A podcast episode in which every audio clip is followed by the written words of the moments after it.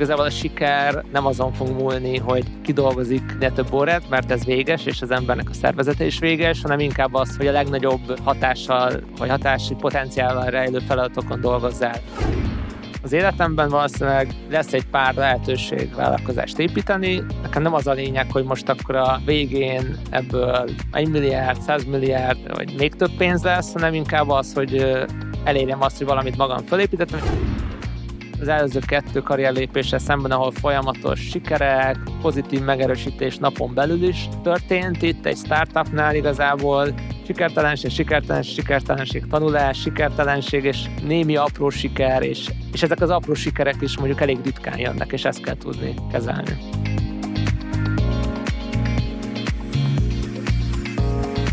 Mitől lesz egy cég sikeresebb a többinél? Mi kell ahhoz, hogy egy vezető úgy építse fel cégét, hogy az fenntarthatóan működjön miatt folyamatosan növekedni is képes?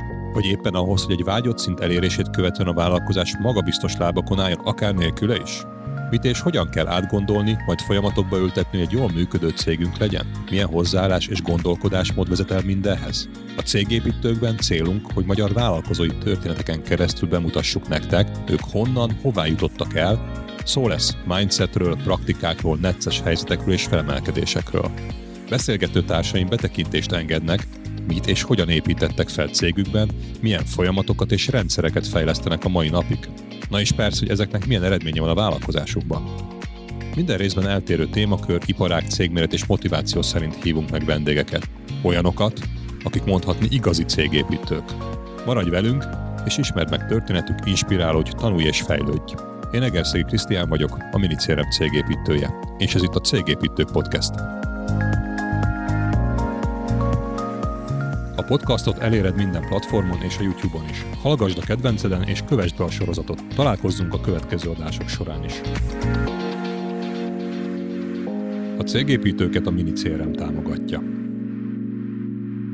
Ma egy olyan beszélgetésnek lehettek majd a személyis fültanúi, amikor egy multinál sikeres ember, Utána elment a multi után rengeteg tanulás és a sikeres pálya után egy olyan ételkiszállítással foglalkozó technológiai startuphoz, amit szerintem mindenki ismer Magyarországon. Ott ért el nagyon-nagyon komoly sikereket, de úgysem eh, ért véget a pályája, hogy akkor ő már készen van, hanem utána megcsinálta a saját cégét. És ez egy tudatos utazás volt, aki így áll hozzá, hogy nem csak az adott cégnél akarja elérni a, a csúcspozíciót, hanem egy folyamatos tanulással arra készült, hogy utána önmegvalósítás keretében a saját cégét is piacra vigye és ebben érjen el sikereket. Úgyhogy én erről a témakörről fogok egy kicsit beszélgetni ma Patai Zolival, aki a Flowless-nek a cégépítője és alapítója egyben, és egy érdekes, nagyon érdekes pályát futott be. Talán még nem is beszélgettem úgy emberrel, aki így, így hogy a multi, a saját cég és közben egy technológiai cégnek a vezetője is volt. Úgyhogy nagyon köszönöm szépen, hogy elfogadtad a meghívást, és itt vagy velünk. Szia Zoli! Én is köszönöm szépen a meghívást, és üdvözlöm a hallgatókat, nézőket, örülök, hogy itt lehetek. Na nézzük, hogy volt neked ez az egész pálya? Tudtad te már az elején, hogy egy saját céget akarsz csinálni, ahova most így sok-sok év után eljutottál, vagy ez csak véletlenül jött, vagy inkább a multiban próbáltál te is szerencsét, mint nagyon sokan ebben a világban? Nekem elég hamar jött az ötlet, hogy saját vállalkozást szeretnék építeni, és egyébként ez így kicsit családon belül jött a példa, tehát nagypapám vállalkozó volt, nem egy ilyen óriás cégre kell gondolni, de alapvetően a TS világból elment és csinált egy saját kiskereskedő céget, és én nyaranta ezt láttam, és velük voltam, és láttam, hogy milyen vállalkozónak lenni és így utólag így mondják nekem a szüleim, hogy én három évesen azt mondtam, hogy én, én akkor egy autókereskedést szeretnék majd nyitni, és BMW kereskedéssel akarok majd foglalkozni. Szóval ez volt három évesen elvileg az ötletem. Akkor véredben van a vállalkozósdi. Mondhatjuk, hogy maga az igény meg a vágy rá, az mindenképpen a, a véremben volt mindig is ennek mentén mentem egyetemre, tehát viszonylag tudatosan választottam, hogy akkor gazdasági irányba szeretnék menni, gazdasági egyetemre. Igen, már egyetem alatt is elkezdtem úgymond egy első vállalkozásomat, majd erről fogunk beszélni talán, hogy ott ez nem sikerült túl jól, tanultam belőle egy csomót, és akkor úgy döntöttem, hogy jó, akkor talán még kell egy kis tapasztalat és tudásszerzés ahhoz, hogy majd újra megpróbálkozzak vele, és hát másfél éve kezdtem el ismét a vállalkozói létet. Szóval akkor nem az volt, amit itt beszélgettünk korábban, hogy egy multinál lettél egy jó tanácsadó, meg onnan mindenféle pozícióban lévő ember, hanem a gyerekkori élményből meg is próbáltad megvalósítani magad mindjárt egyetem után tudatos megvalósítás volt, de mondod, hogy nem volt sikeres. Ezt, ezt, ezt hogy élted meg? Egyébként ez egy érdekes dilemma volt a fejemben, mert én alapszak után külföldre mentem mesterszakra tanulni Svájcba, és a csoporttársaim között 50 voltunk a világ minden tájáról, két pólusra szakadt úgymond a társaság. Volt akkor még egy nagyobb pólus, amikor még mindenki inkább abba gondolkodott, hogy jó, hát hogyha ide bejutottam, akkor ezután elmegyek egy nagy tanácsadó céghez, és abból csinálok karriert, és volt egy induló kisebb csapat, aki már inkább abba gondolkozott, hogy hát inkább saját tech startupot építsünk, az most a, a menü. Ez a kettő között voltam én is, hogy ha már bejutottam erre az életemre, lehet, hogy el kellene mennem tényleg kipróbálni magamat tanácsadónak, de hát győzött az a vágy, hogy de én mégiscsak vállalkozást szeretnék építeni, és és akkor elkezdtem már igen az életem alatt, mesterszak alatt az első saját vállalkozásomat, a Doclistet, ez egy orvoskereső és foglaló portál volt, ami rengeteget adott, sokat tanultam belőle. Egyébként ezt egy két évig csináltam körülbelül. Ez mikor volt időben? Ez 2013 és 2014-ben, így van, egy tíz éve. Viszont nem lett sikeres, és akkor utána átgondoltam, hogy jó, akkor hogyan tovább ismét vállalkozzak-e, vagy inkább szerezzek egy kis tapasztalatot. És azt láttam így kis önreflexióval, átgondolva az első vállalkozó élményeket, hogy hát bennem még hiányzik egyrészt a maga a tudás, amire tudom ezt a vállalkozást alapítani, másrészt a kapcsolatrendszer, ami sokszor nagyon fontos, és akkor azt mondom, hogy jó, akkor menjünk el vissza a tanácsadói vonalra, ami ugye a másik opció volt, és töltsünk ott el mondjuk egy, egy-két évet, és aztán próbálkozzunk is. Például ebből lett az, hogy egyébként egy nyolc évet töltöttem nem vállalkozói vonalon, öt évet, négy és fél évet tanácsadásban, a McKinsey nevű globális tanácsadó cégnél, és utána pedig három és fél évet a Delivery Hero-nál, igen, mint a NetPincér, majd a Foodpanda ügyvezető igazgató, és utána próbálkoztam akkor ismét. Értelek. Na, ez érdekes dolog, és amikor belevágtál ebbe a doklisztes startup sztoriba, ott, ott mi mondtad azt, hogy nem lett sikeres. Ez, ez mit jelent, hogy csődbe ment, vagy nem volt bevétel, vagy így meghalt az ötlet, és igazából kellett valami más csinálni, vagy egy, ezt hogy tudnánk ezt így megfogalmazni, miért nem lett sikeres? Elvileg tanultál egy csomó mindent az iskolában, ami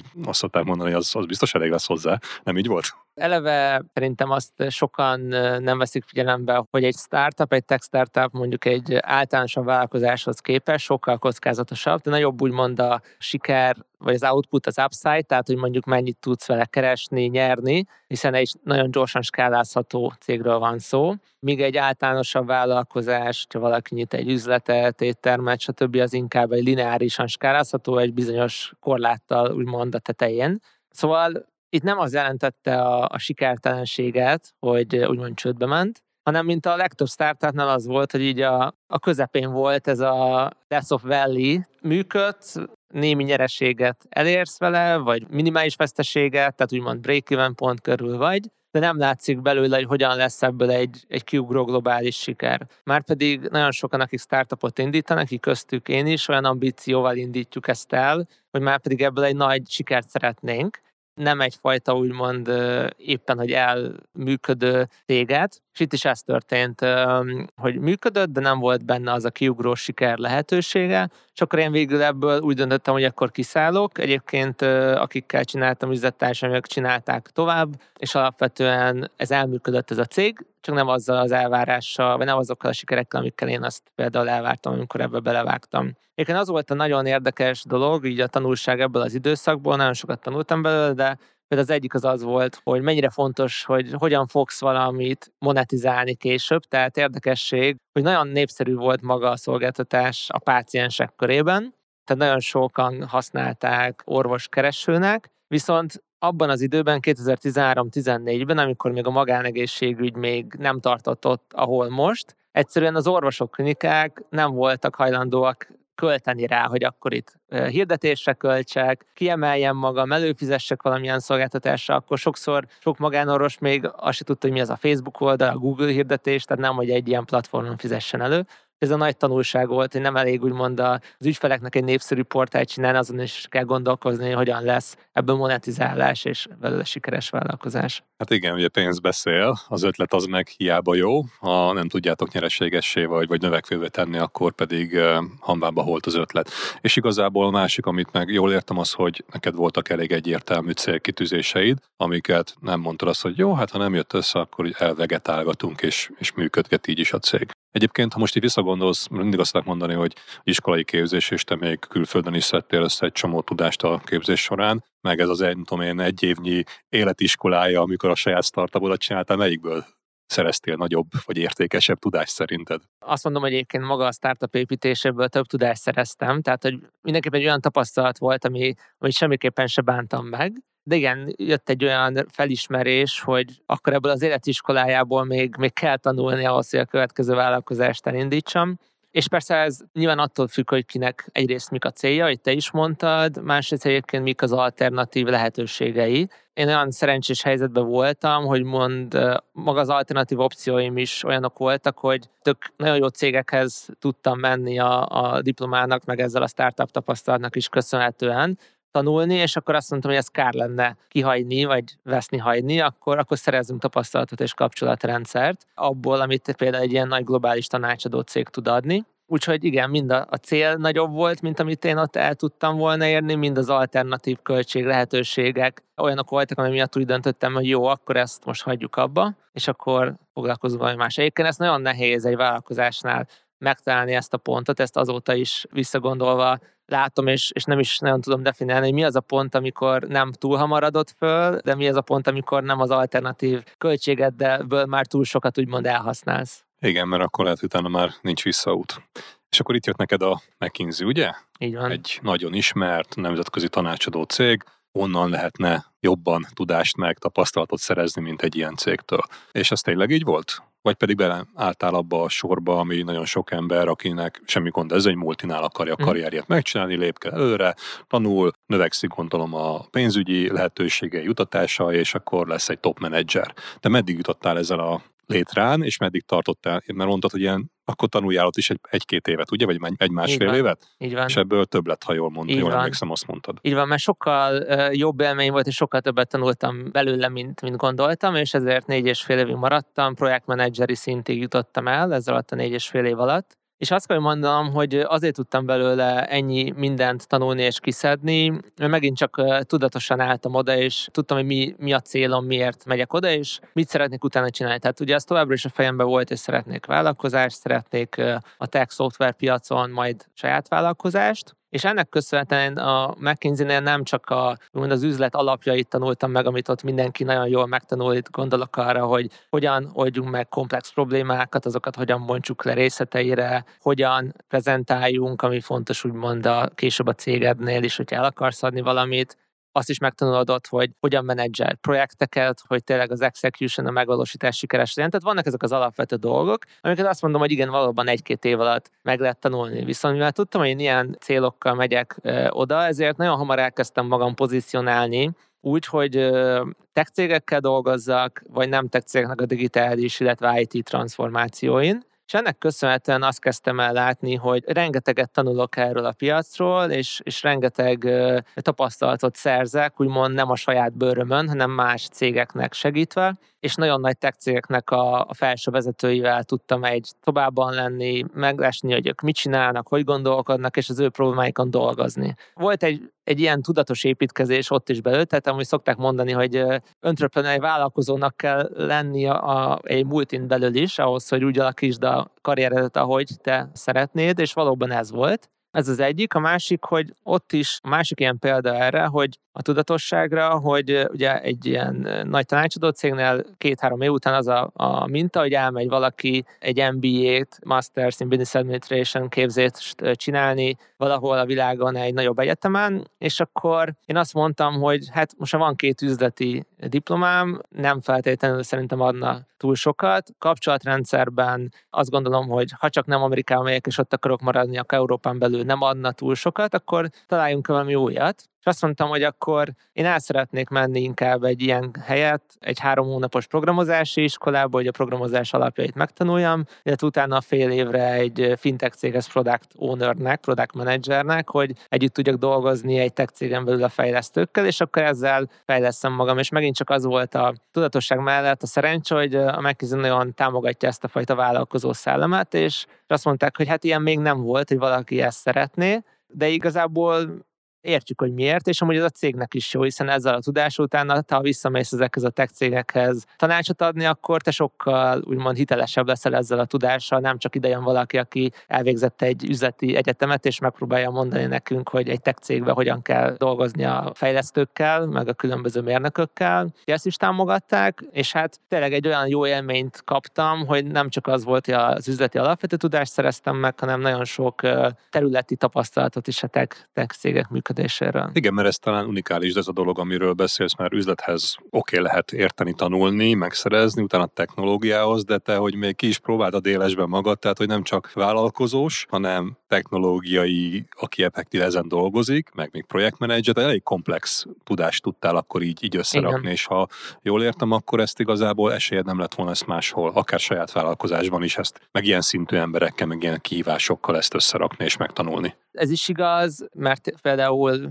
te majd napig emlékszem Amerikába, ott ültem egy Fortune 100, tehát a top 100, világon top 100 cégének az egyikének a, az egyik C-level vezetőjével, és együtt dolgoztunk, megadtam tippeket, amit nagyon ezt ilyen idősen nem nagyon tapasztal meg az ember. akkor? 20 6 vagy 27. Akkor még igen. kezdőnek számítottál igen, a pályán, igen. de már ilyen komoly igen. szintig eljutottál. Úgy, Azért ez nem semmi. Úgyhogy ez is volt a másik meg, hogy nyilván ennyi fajta céggel, meg ennyi fajta helyzettel ebbe a közegbe lehet megismerkedni, mert itt ugye egy tanácsadói szakmában az van, hogy három-négy havonta általában egy új ügyfél, új üzleti problémával találkozik az ember, ami teljesen új tapasztalatokat hoz. Tehát tényleg ez egyfajta egy accelerátor, úgymond az üzleti tudásban, üzleti tapasztalat tapasztalatszerzésben, úgyhogy ez egy tényleg egy ilyen tökéletes terület volt nekem, és hogy mondtam, tényleg annyira szerettem, meg annyira élveztem, és sokat tanultam, hogy tovább is maradtam jóval, mint. mint és akkor ez alatt a négy és fél év alatt, mondtál, akkor ez igazából most az elmondatok alapján, mint mondjuk ilyen 10-15 cégnél dolgoztál volna valós tapasztalatot Igen. szerezve. Azt hittem azt mondod, hogy 10-15 évet dolgoztam, már azt mondom, az is igaz, az óra számba, de...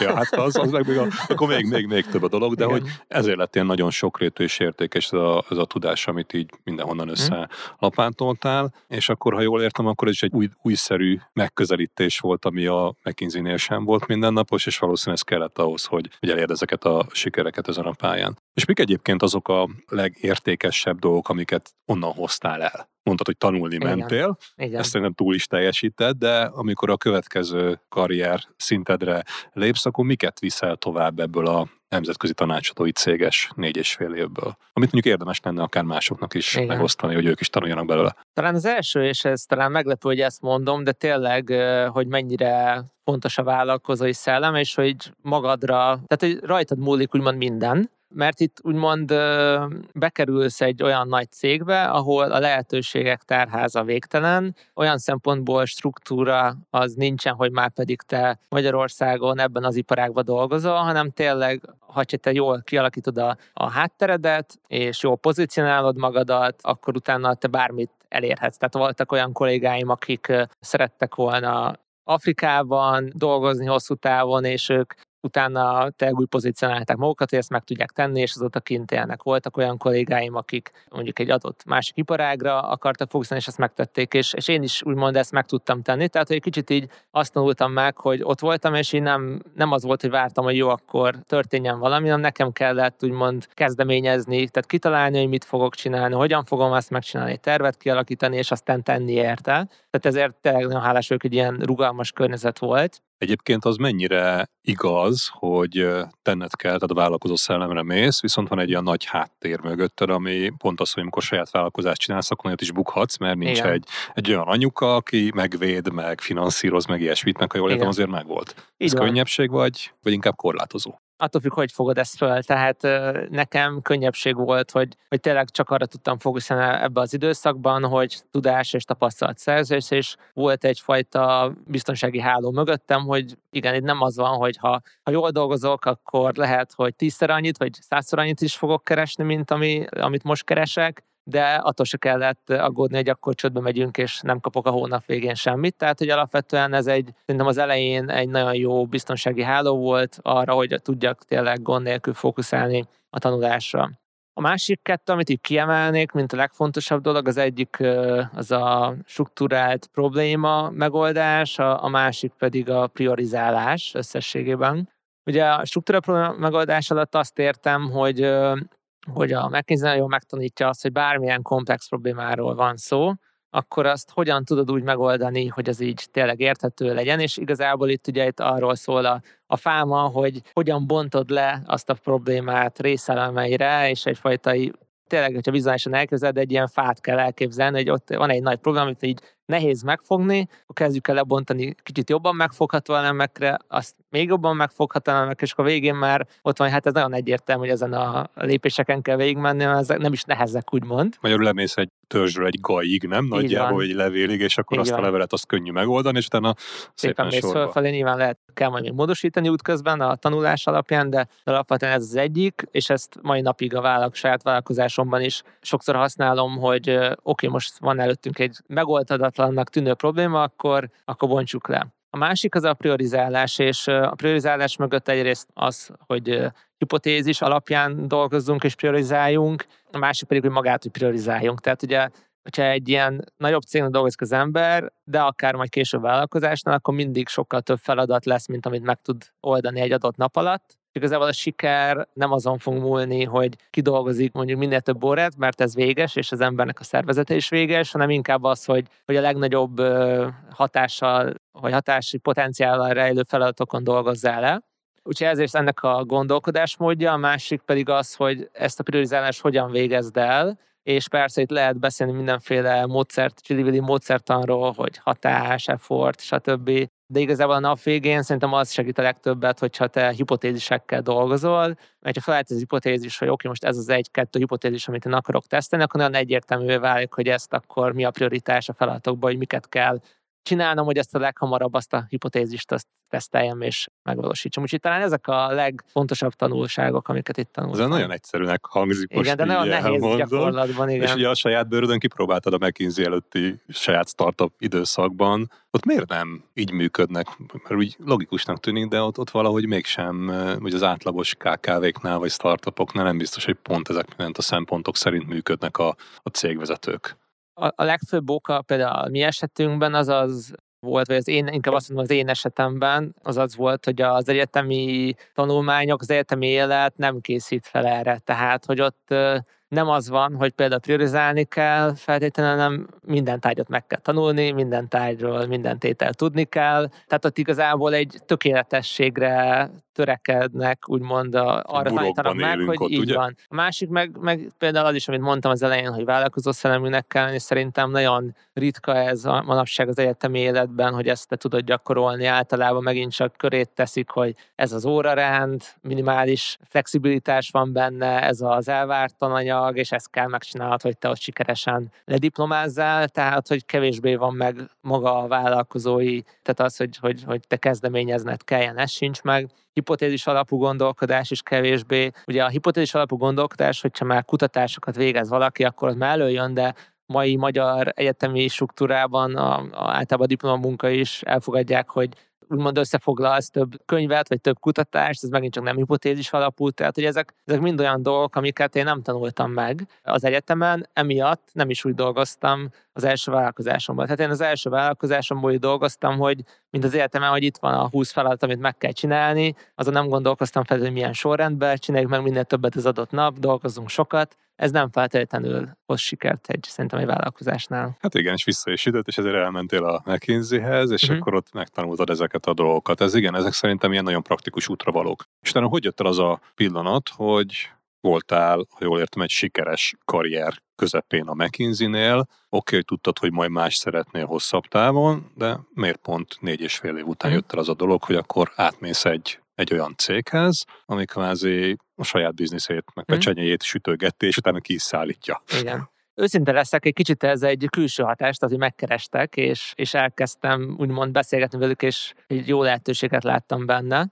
De hogyha kicsit visszalépek egyébként, az, az bennem volt, hogy hogy mert egyre többször gondolkoztam azon, hogy ez a projektmenedzseri szint az, ahol érdemes ezt a lépést megváltoztatni, mert egy tanácsadó cégben általában ezen a szinten lép ki a legtöbb ember, utána már inkább a, egy partneri szinten inkább értékesítésről van szó, ügyfélkapcsolatmenedzsmenten, ami már kevésbé, tehát kevésbé olyan tapasztalatot ad, ami egy startupnál, vállalkozásnál visszahozható vagy felhasználható de nem feltétlenül volt ez benne, hogy na most ebbe a pillanatban ehhez a céghez megyek, már elkezdtem gondolkozni rajta. És akkor jött egy megkeresés, és emlékszem, pont Amerikában dolgoztam akkor egy projekten, és kim volt a feleségem, akkor még barátnőm, és, és amúgy nem is akartam feltétlenül beszélni egy kis magyar KKV-val, nem feltétlenül ebbe gondolkoztam, és akkor mondta, de azért beszéljek velük, és ahogy elkezdtem beszélgetni, egyre több fantáziát láttam a cégben, mert egyrészt láttam azt, hogy igazából lehet, hogy ez egy magyar KKV-nak tűnik, de közben ugye már felvásárolt egy nagy német technológiai cég, aminek ott van mögötte mind a tőkéje, mind a technológiai tudása,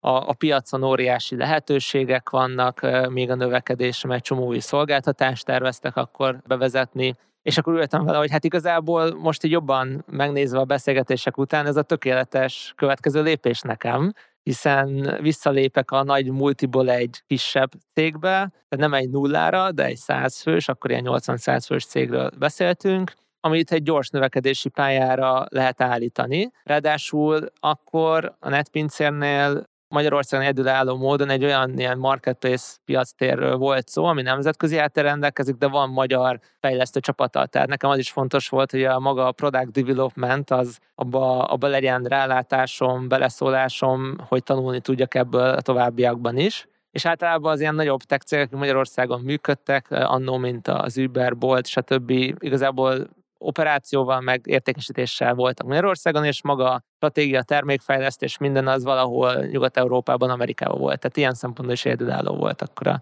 hát pincér, és akkor így összeállt a kép, hogy hát ez igazából ez, a, ez nekem a tökéletes következő lépés, úgyhogy próbáljuk meg. És igazából erre készítetted fel magad, ha jól értem az elmúlt négy és fél évben. Viszont ott, ha jól értem, akkor volt még azért egy nagyon fontos momentum, hogy azon a szinten voltál, ami utána partneri, ez a magasabb, vagy amikor hmm. már jobban betagozódsz egy ilyen Igen. multihoz szint előtt álltál, és akkor nál kvázi azt kell eldöntened, hogy abba az irányba mész tovább, vagy pedig Igen. Ki a multiból, vagy a tanácsadó cégből egy másik valamilyen számodra vonzó lehetőség irányába. Ha egyébként meg lett volna ez a partneri szinted, mondjuk, akkor, akkor gondolkoztál ebbe, hogy akkor is lett volna ez a nyitottság benned, vagy akkor lehet, hogy így letérítettek volna ebből a jövőképből, hogy saját céget csinálj, és mentél volna a multis világban tovább? Hát őszintén valószínűleg letérítettek volna erről az útról, vagy legalábbis jó pár évvel később próbáltam volna ismét meg a vállalkozói pályát, mert az a karrierút, ez egy szinte nagyon érdekes, és én, én is elgondolkoztam sokat azon, hogy abba az irányba menjek, mert az egy olyan volt, ami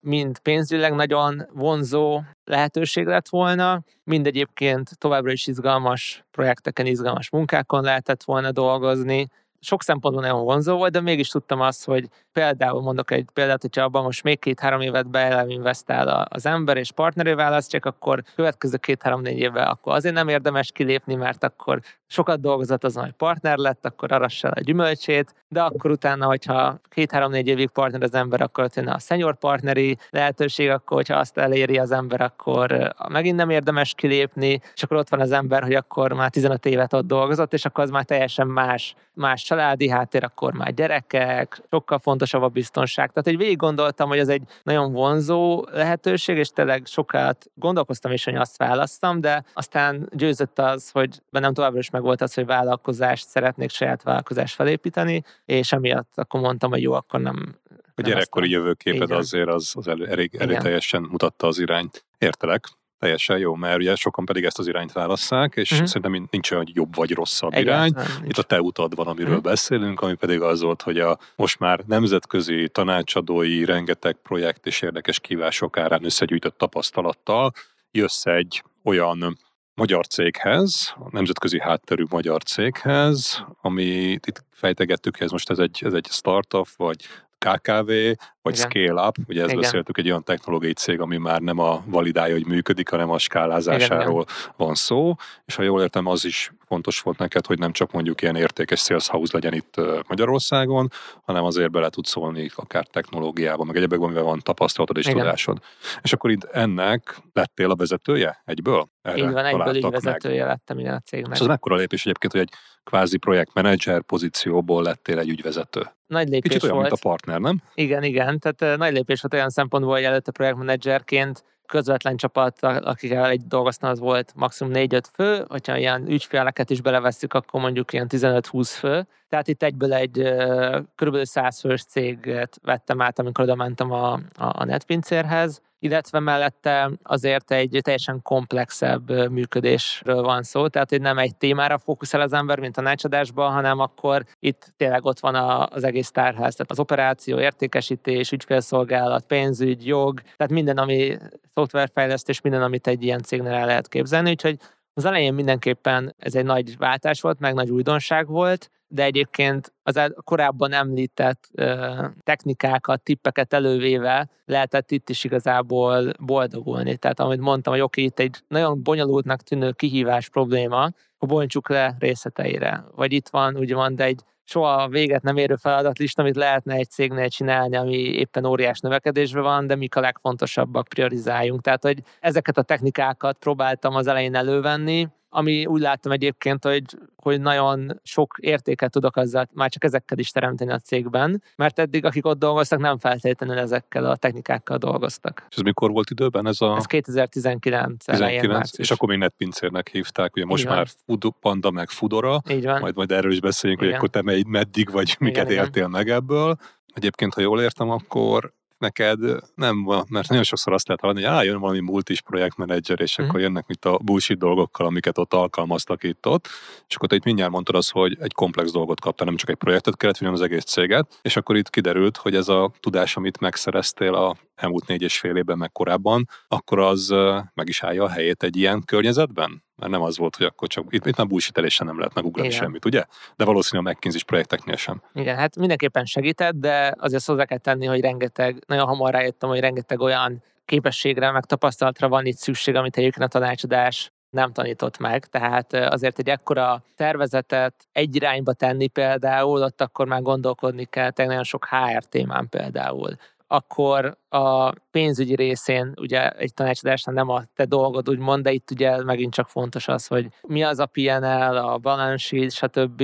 Tudjuk akkor minden hónapban, sőt hónapon belül is, hogy hogy állunk profitabilitásban, hogy állunk cashflow-ban, ezek teljesen új dolgok. Akkor jogi, jogi szempontból is az, hogy munkajog, versenyjog, társasági jog, egy csomó olyan téma előkerült, amiben egyáltalán nem volt tapasztalatom korábban Viszont megint csak, hogyha belegondolunk, akkor ezek mind olyan dolgok, amik alapvetőek, hogyha egy saját vállalkozást épít később az ember. Úgyhogy ezek, ezekben nagyon hamar bele kellett uh, tanulnom, de megint csak, mivel megvolt a úgymond a mögöttes cél a fejemben, ezért nagyon motiváltam, meg lelkesen álltam ezekbe bele, amúgy szürkének tűnő témákba bele. Igen, mert akkor nem az volt, hogy fú, ígértek neked valamit, és tök mást kaptál, mert minden Igen. egyéb problémával, viszont ebben is azt láttad, hogy majd szeretnéd egy saját céget csinálni a jövőben, amihez meg kellenek, és nagyon-nagyon hasznosak lesznek ezek a tapasztalatok, amiket itt megszerzel ha így arányosítani kéne, amiben mondjuk otthonosan mozogtál ez a technológiai projektmenedzser, hmm. üzleti problémák megoldása, VS, operatív működés, jogpénzügy, HR mindennel egyberakva,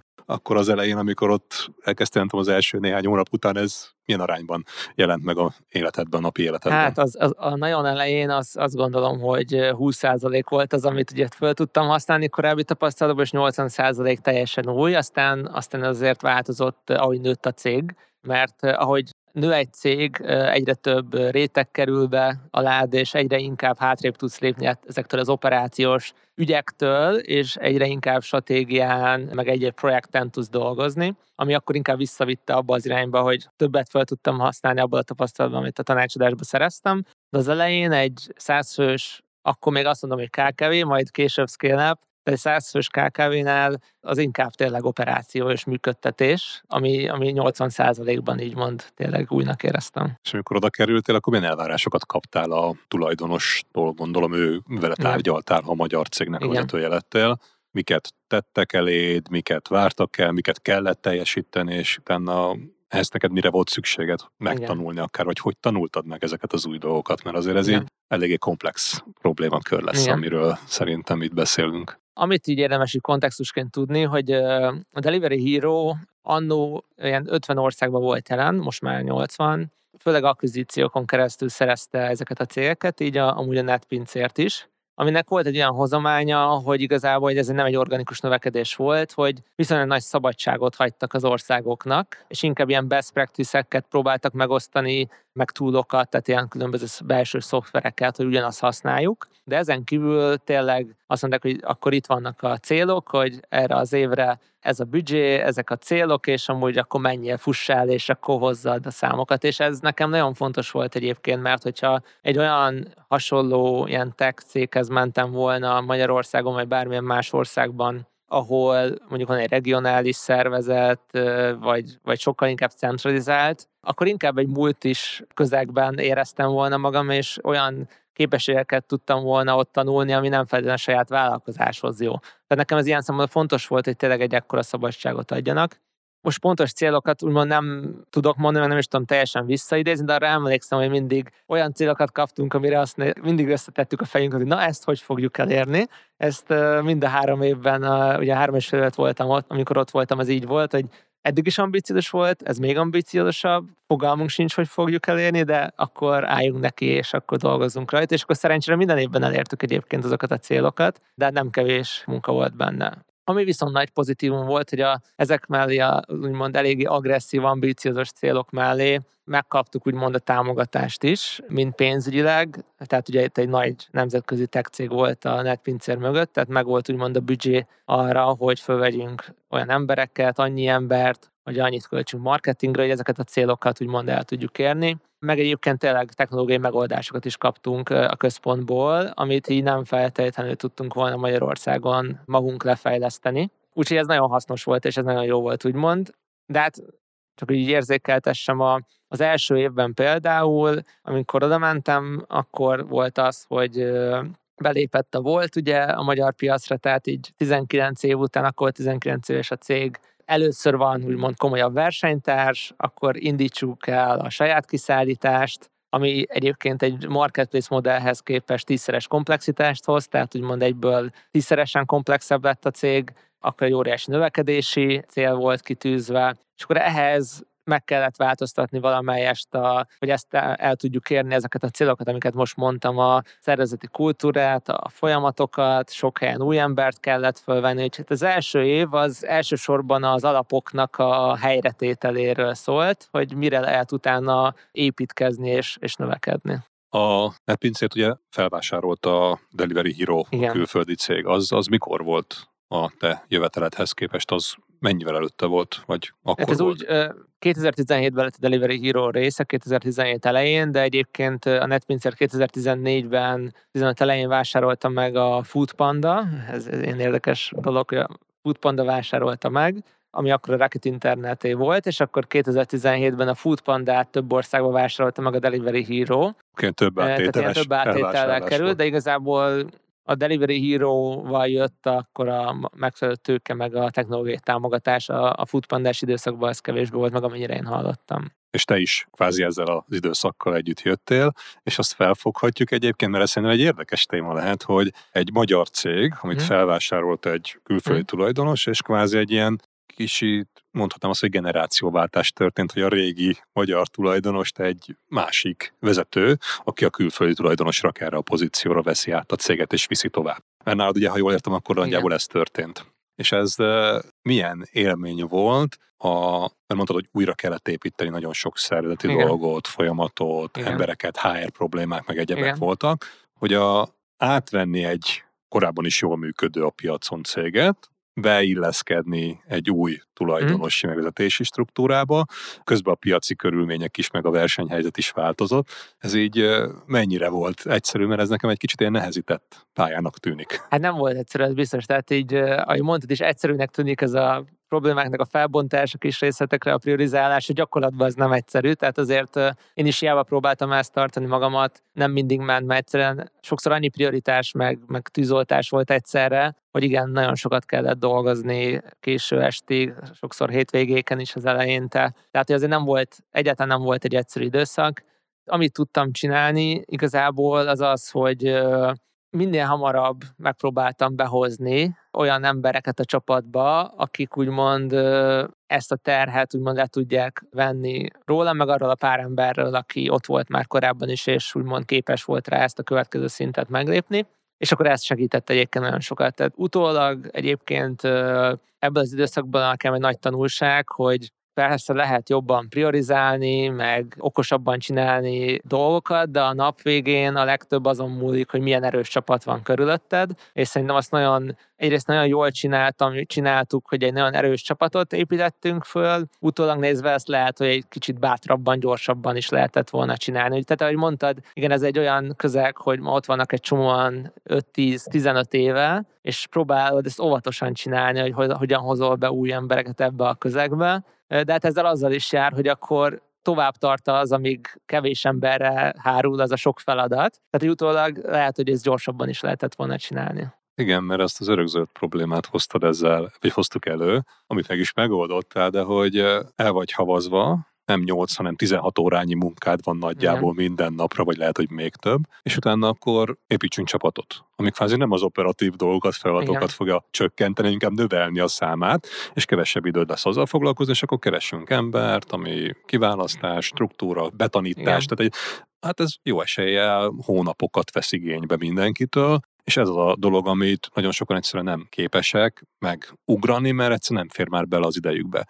És neked ebben mi volt az a dolog, ami segített? Értem, hogy senki nem szeretne szívni, de mégis nagyon sokan egyszerűen nem tudják ezt megugrani. Neked mi volt az, ami mégis tudtad, hogy erre kell helyezni a hangsúlyt, ha mégis nem is egy hónap alatt, de viszonylag gyorsan, ahogy mondtad. Hát egyrészt a korábbi tapasztalat, tehát azt egyébként én megtanultam a McKinsey időszakból, hogy amikor egy saját projektcsapatot raktam össze, akkor is mennyire fontos volt, hogy nagyon erős legyen a csapat, tehát hogy minden azon múlott az, hogy mennyire lesz sikeres a projekt, mennyit, hány órát fogok én például dolgozni, mennyit tudnak levenni úgymond az ember válláról a többi csapattag. Tehát egyrészt volt ez a korábbi tapasztalat, másrészt a, az egyik, tehát az első jó példák, hogy úgymond akik első egy-két ember bejött, az látszódott, hogy úgymond jól sültek el ezek a felvételek, a csapat is jól fogadta őket, meg sokkal jobban megy ez a terület. Harmadik, meg egyébként dolgoztam együtt akkor vezetői kócsal, és ez a külső nyomás, vagy külső úgymond nem is nyomás, de, de segítség is segített abban, hogy akkor meg tudjam ezeket a döntéseket lépni, és egyébként így utólag megint csak egy kicsit akkor meg jövőbe is kiutaljak, tehát a mostani saját vállalkozásomnál, de most volt nyáron egy olyan időszak, amikor egyszerre úgymond pénz, tőkebevonás, egy kulcsfontosságú embernek a megtalálása, és a mindennapi teendők is voltak, és sokkal tudatosabban csináltam, hogy, hogy akkor jó, most félreteszünk mindent, az elvárásokat mind magamban, mind a befektetők felé tisztázzuk, hogy most ez a fontos, mert hogyha a jó embert megtaláljuk, akkor utána sokszorosan visszajön ez az elvesztegetett úgymond idő,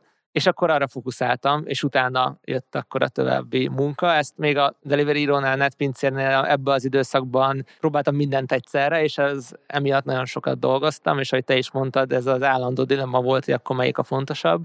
Szóval igen, ezt, ezt meg kellett tapasztalni, és ebből tanulni. Tehát így utólag azt mondanám, hogy akkor az lett volna talán a helyes, hogy félretenni egy kicsit az összes operatív problémát, elvégre 19 évig elműködött ez a cég így is, és a magadban, meg a tulajdonos felé úgymond az elvárásokat kicsit tisztázni, hogy jó, most ez a legfontosabb, a csapatépítés, és akkor a csapatépítésre fókuszálni. Viszont akkor egy előre egy nagyon jó csapatot összerakni, és akkor utána lehet tovább menni és akkor azzal meg hasítani fogtok. Igen. És egyébként az ilyen átalakítást a szervezet az hogy fogadta? Mert valószínűleg itt vannak kihívások, nem féltél attól, mert nagyon sokszor lehet hallani, hogy jaj, de hogy akkor majd a régi emberek elmennek a cégtől, mert ő nekik nem tetszenek az új dolgok. Igen. Itt nem volt ilyen, hogy pontos kulcsemberek akár távoztak, vagy, vagy ez tudatos volt, vagy ezzel nincs más út, vagy megmaradt mindenki, ja, és igen. képesetek voltatok ezt az egészet itt nagyon harmonikusan kezelni. Hát volt ilyen, és egyébként tehát nyilván az egyik első számú ok, ami miatt így kicsit lassabban, óvatosabban csináltuk ezt annak, az pont ez volt, hogy nehogy akkor túl nagy sokkot adjunk a szervezetnek, túl sokan elmenjenek. Na most utólag azt látom, hogy ez egy felesleges félelem volt, tehát hogyha behozol új embereket és egy új lendületet azt a cégnek, akkor a, azok az emberek, akik ott voltak korábban és tehetségesek, lelkesek, motiváltak, nekik ez egy pozitív dolog, mert végre egy olyan környezetbe lehetnek, ami pörgősebb, tudnak másoktól, újaktól tanulni, és ők is tudnak fejlődni. Aki pedig ezt nem akarja, vagy nem képes rá, az meg úgy is elmegy, és akkor az pedig jobb, ha hamarabb kiderül. Tehát egy utólag belegondolva megint csak felesleges félelem volt ez ilyen szempontból, és tökre büszke vagyok rá, hogy tényleg voltak olyan emberek, akik már előttem is ott voltak, és utána ott maradtak, fejlődtek, nőttek a céggel, középvezetők lettek, felsővezetők lettek, és igen, voltak nagyon sokan olyanok, akik elmentek, de hát ez, ez a, úgymond a cégépítés vele járója, azt gondolom. Akkor ez egy ilyen utólagos tapasztalat, amit vissza Igen. üzenhetnél akár saját magadnak, hogy ne várjál, ne féljél, mert ha azt a jövőképet, amit kitűztél, meg akarsz valósítani, akkor, akkor abban nem mindenki fog támogatni, és ezt el kell fogadni, és ha emellett építed, akkor viszont sokkal hamarabb tudsz sikereket, meg eredményeket elérni. Ez egy érdekes Érdekes, meg szerintem mm. kemény, de nagyon hasznos tapasztalás. És akkor építetted egyébként, amikor csatlakoztál, akkor árbevétel szintjén, mert mondtad, hogy ilyen 100 fő volt nagyjából a netpincér, akkor árbevétel szintjén, akkor mekkora Kb. volt? Az... milliárd forint volt. És akkor én emlékszem, hogy hallottam tőle még akkoriban mhm. előadást, ide a koronavírus az valószínűleg segített a piaci mm. helyzet miatt, de hogy ilyen 18 milliárdig ugratatok fel egy-két év alatt, ugye? Tehát, hogy nem az, hogy 10-20 vagy megdupláztátok a céget, hanem az majdnem tízszereztétek. Igen, igazából amikor Azért az brutális is. 20 milliárd volt, így van, tehát hogy tízszereztük. És értem, hogy a piac az lehetőséget teremt, egy nehéz helyzet, ami hmm. nektek éppen kapóra jött, de azzal élni kell, és volt versenytárs és egyebek, és azért ezt a bődületes növekedést, ezt hogyan kezelted le, mert nem tudom, hogy ilyen projekted volt a McKinsey-nél, ahol nem. ilyen jellegű dologra kész tudtál felkészülni? Hát nem volt egyszerű. Tehát először is, ugye, ahogy mondtad, igen, valóban a Covid is hozzásegítette ez a növekedéshez, de nagyon nehéz megbecsülni a Covid hatását, de hogyha ezt megpróbálom megtenni, akkor azt gondolom, hogy a, anélkül is, hogyha nem is tízszereződés, egy 6-7-szeres növekedés lett volna az ebben a, az időszakban. Köszönhetően a úgymond új szolgáltatások bevezetésének, a nagyobb marketing befektetésnek köszönhetően, meg tényleg a, a csapatnak, a munkájának köszönhetően. Szóval igen, amúgy is durva lett volna, de így még durvább lett. Hát hogyan lehetett lekezelni? A, a leges legfontosabb visszautalak a csapatra. Tehát, hogy alapvetően egy ekkora növekedésnél mi történik, egyrészt folyamatosan azt érzed, hogy túl sok munkád van, amit nem tudsz egyszerűen lekezelni, és mindig kevés ember van a, a cégen belül, tehát mindig több a úgymond a betöltetlen állás, mint amit, amire szükség lenne. Másrészt pedig uh, teljesen új kívások jönnek hónapról hónapra, mert egy 150 fős, egy 200 fős, vagy egy 3 milliárdos, 5 milliárdos, 8 milliárdos cégnél teljesen mások a kívások, és ezt csak akkor tudod ezt kezelni, hogyha nagyon erős csapat dolgozik ezeken a problémákon. Úgyhogy igen, első és legfontosabb az az erős csapat volt. A második az magamnak és ennek a erős csapatnak, akik egyébként viszonylag juniorak voltak olyan szempontból, hogy nem, nem az volt, hogy több tíz évnyi felsővezetői tapasztalat volt mögöttük, hanem okosak, tehetségesek voltak, de sokszor ez volt az első felsővezetői állásuk nekik is a karrierjükben. Nagyon sok coaching kellett magamnak, meg nekik is, hogy ezt hogyan lehet kezelni, hogyan lehet delegálni jobban, hogyan lehet priorizálni jobban, mert megint csak, ahogy mondtam, ebben a növekedésben egyszerűen szükség van arra, hogy bevonj másokat, másoknak adjál feladatot, és te mindig a leg legújabb problémákon tudjál dolgozni és gondolkodni, és ne a, a visszatérő feladatok vigyék el az időd meg energiának a 90%-át. Úgyhogy ez is nagyon fontos volt. Illetve egyébként a, a HRS témákon túl egyébként maga a technológia volt, mint egy fontos tényezője annak, hogy ezt hogyan lehet ezt a skálázást elvinni. Tehát itt 2020-ban egyébként megint csak nagyon nagy szerencse volt valamilyen szinten, de elkezdtünk dolgozni egy technológiai platformváltáson, ugye a, a magyar kis platformra, amit magyar fejlesztők építettek, átálltunk a, a, a globális tech platformra, ami nyilván felhő alapú, sokkal modernebb, sokkal skálázhatóbb, nem csak a magyar rendeléseket bírja, hanem 50 ország rendelését, és felkészült arra, hogy ha nagyon nagy növekedésen azt is tudja kezelni. És ez pont a projekt közepén voltunk, amikor a Covid megjött. Azt a pár hónapot az elején valahogy lekezeltük még. A régi rendszerrel, nem volt egyszerű, de, de nyára át tudtunk állni erre az új technológiai platformra, és az is kulcsfontosságú volt, mert hogyha nincsen egy olyan technológiai háttered, ami skálázódik a növekedéshez, akkor az mindent megöl, mert technológiai problémák lesznek, ami rossz ügyfélélményhez vezet, az utána rossz munkavállalói élményhez vezet, elveszti az emberek a motivációt, és így tovább, és így tovább. Tehát egy megfelelő technológiai háttér is kell a HRS háttér mellett. Akkor volt előny ennek a nemzetközi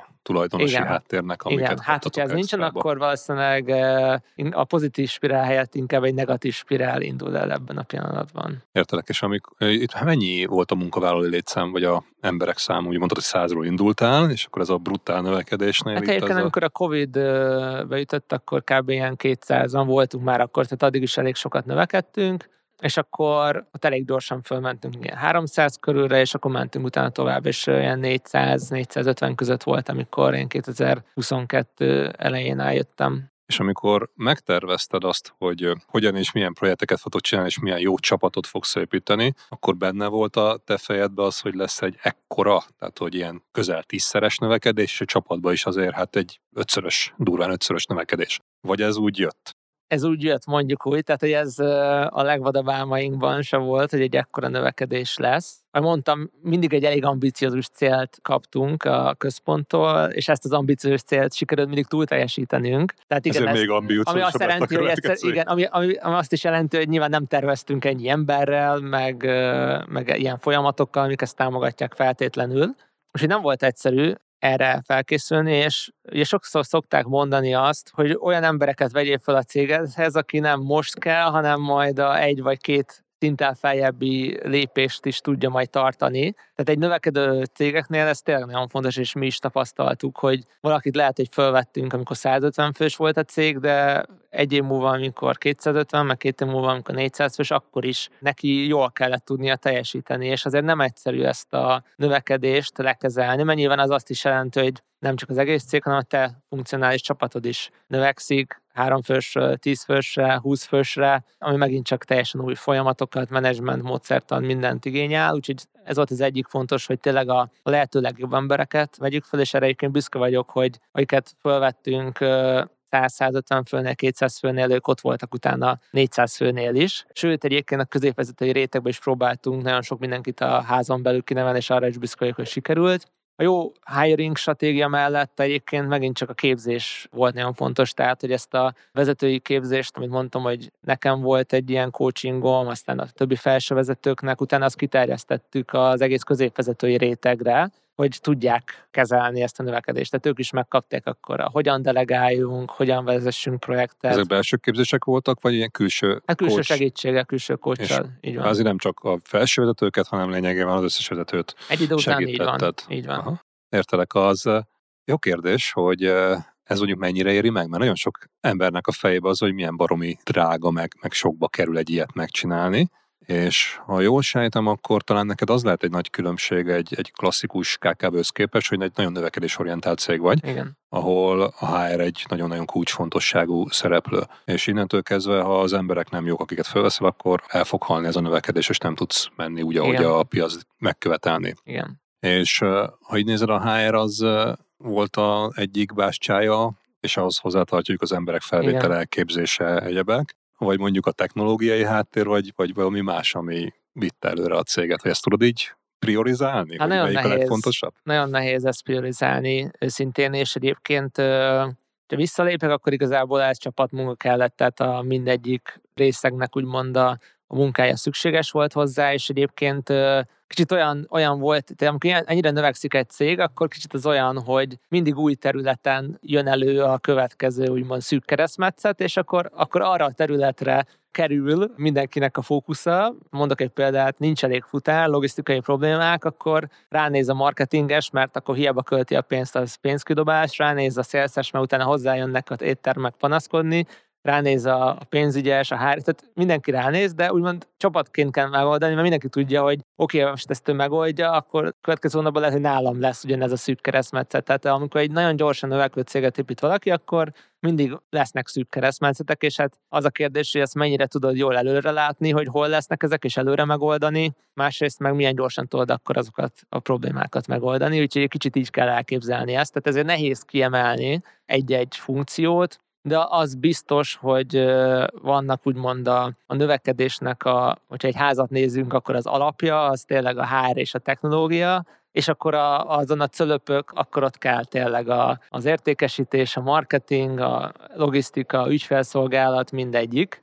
És igen, lehet, lehet hogyha úgy mondjuk, hogy kilökünk egy cölöpöt, akkor még áll a ház, és hogyha meg az alap nincsen, akkor összedől. Tehát ilyen szempontból, ha nagyon kellene valamit priorizálni, akkor azt mondom, hogy igen, HR és technológia, az tényleg az alapja, de mindegyik másra szükség van. Mondta, hogy sokat tanultál, meg ez az egyik fő motiváció itt a pályádnak ennek az állomásán is tanultál a tapasztalatból, hogyan építed a cégeket, és mondtad, hogy vezetői coach. A kívülről hoztál be. Itt mi ez a két dolog volt, ahol tanultál, vagy honnan szedted az inspirációt, hogy tanulni kell, hogy mit tanuljál, Igen. miket tanultál meg, és itt ha azt nézzük, hogy a Netpincér Foodpandás Delivery híros idődből mm. mi az, amit tovább viszel majd ott, mm. mint hogy a tanácsolott cégnél is megnéztük, itt mik azok a főbb dolgok, amiket kiemelnél. Hát először is, hogy honnan tanultam, rengeteg helyről szerencsére. A saját kollégáimtól tanultam nagyon sokat, tanultam a cégem belül a többi vezetőtől, tehát voltak rendszeresen ilyen mind régiós, mind fél évente globális összejövetelek az összes ügyvezető és CEO között. Tőlük rengeteget tanultam. Tehát volt ez a belső rész, akkor külsőleg igen, vezetői tanácsadó vagy coachtól, más ügyvezetőktől, akikkel ilyen különböző csatornákon keresztül megismerkedtem, vezetői klubokba, egy-kettőbe elkezdtem járni, tehát hogy kívülről is nagyon sokat inspirálódtam és tanultam, úgyhogy tényleg nagyon hálás vagyok, hogy ennyi helyről tudtam tanulni. Hogy mit? Hát ez nagyon nehéz összefoglalni, de talán az első és a legfontosabb az, az tényleg az, hogy a, minden a csapaton múlik, Úgyhogy ez, ez tényleg, ahogy már beszéltünk is erről, hogy a legerősebb embereket fölvenni, ezen nem érdemes forrolni, főleg, hogyha úgymond a vezetői rétegről van szó, és minél gyorsabban meglépni a, a, ezeket az emberi döntéseket, bármennyire is nehezek. Ebből rengeteget tanultam. Akkor a, a másik dolog, amit ö, itt megtanulhattam, az igazából a, Szerintem így az egyensúly balansz az ilyen hosszú távú stratégia, meg a nagyon gyors döntések között, tehát egy ilyen gyors növekedési cégnél egyrészt nagyon fontos volt, hogy a hosszú távú célokat fejben tartsuk, amikor egy-egy döntést hozunk, tehát ne kapkodjunk úgymond, ha mondjuk csinál valamit a versenytárs, lekövessük, és akkor ezt kellett tudni azt, hogy oké, mi a stratégiánk, mik a céljaink, beleillik abba, vagy sem. Viszont a másik oldal meg a gyors reakció, tehát az se volt jó, hogy azt se lehetett csinálni, hogy ha viszont meg kellett csinálni, akkor hónapok lettek volna rá, nem, nem, akkor egy napon belül, egy héten belül meg kellett csinálni kell nyitni egy új várost, akkor egy héten belül megnyitottuk, sok volt ilyen eset, lement, akkor összeraktuk a projekttervet, lement a, a ráraktuk akkor a HR-t, hogy akkor elkezdjünk futárokat felvenni, toborozni, lement a HR-es az adott városba, fölvette őket, levittük a csomagokat, közben a szélszes már ott át lett alokálva, de szerződtesen éttermeket, elindultak a marketing kampányok, és akkor egy hét múlva futott a város. Tehát, hogy ez a balansz a hosszú, tehát, hogy a gyors döntéseket meghozni, de nem vákuumban, hanem a hosszú távú célok mentén. Ez, ez nagyon fontos, és ez minél korábbi szakaszban ez egy cég, annál gyakrabban fordulnak elő egyébként ilyen gyors döntésekre való kényszerek vagy igények. Aztán, amit azt gondolom, hogy szintén megtanultam, az a ügyfelek kell, vagy az ügyfelekből való tanulás fontossága. Tehát ugye tanácsadóként ott persze ott is a, a cégek úgymond az ügyfeleid, és, és tanulsz tőlük, de sokszor inkább olyan szerepben vagy, hogy te segítesz nekik, te mondod meg, hogy mit kell csinálni. Itt viszont ez teljesen új mindsetre volt szükség, és egyrészt nagyon kellett hallgatni az ügyfelekre, hogy mik az igényeik, és, és elfogadni, hogyha te valamire gondoltál, hiába tűnik a tankönyv szerint az a helyes vonalnak, hogyha a gyakorlatban az ügyfelek nem úgy érzékelik, hogy nem úgy működnek, nem úgy viselkednek. Ugye ez is egy nagyon fontos dolog volt, amit a mostani vállalkozásomnál tudok használni. Úgyhogy igen, volt olyan, hogy azt gondoltuk, hogy most csak egy példa, hogy a termék oldalon nézzük, egy adott funkció az úgy lesz jó, aztán kiraktuk, nem azt mutatták a számok, át kellett alakítani, de egy marketing kampányt is, hogyha nézek, akkor gondoltuk azt, hogy ez a fajta akció lesz, ami érdekli az embereket, aztán a nap végén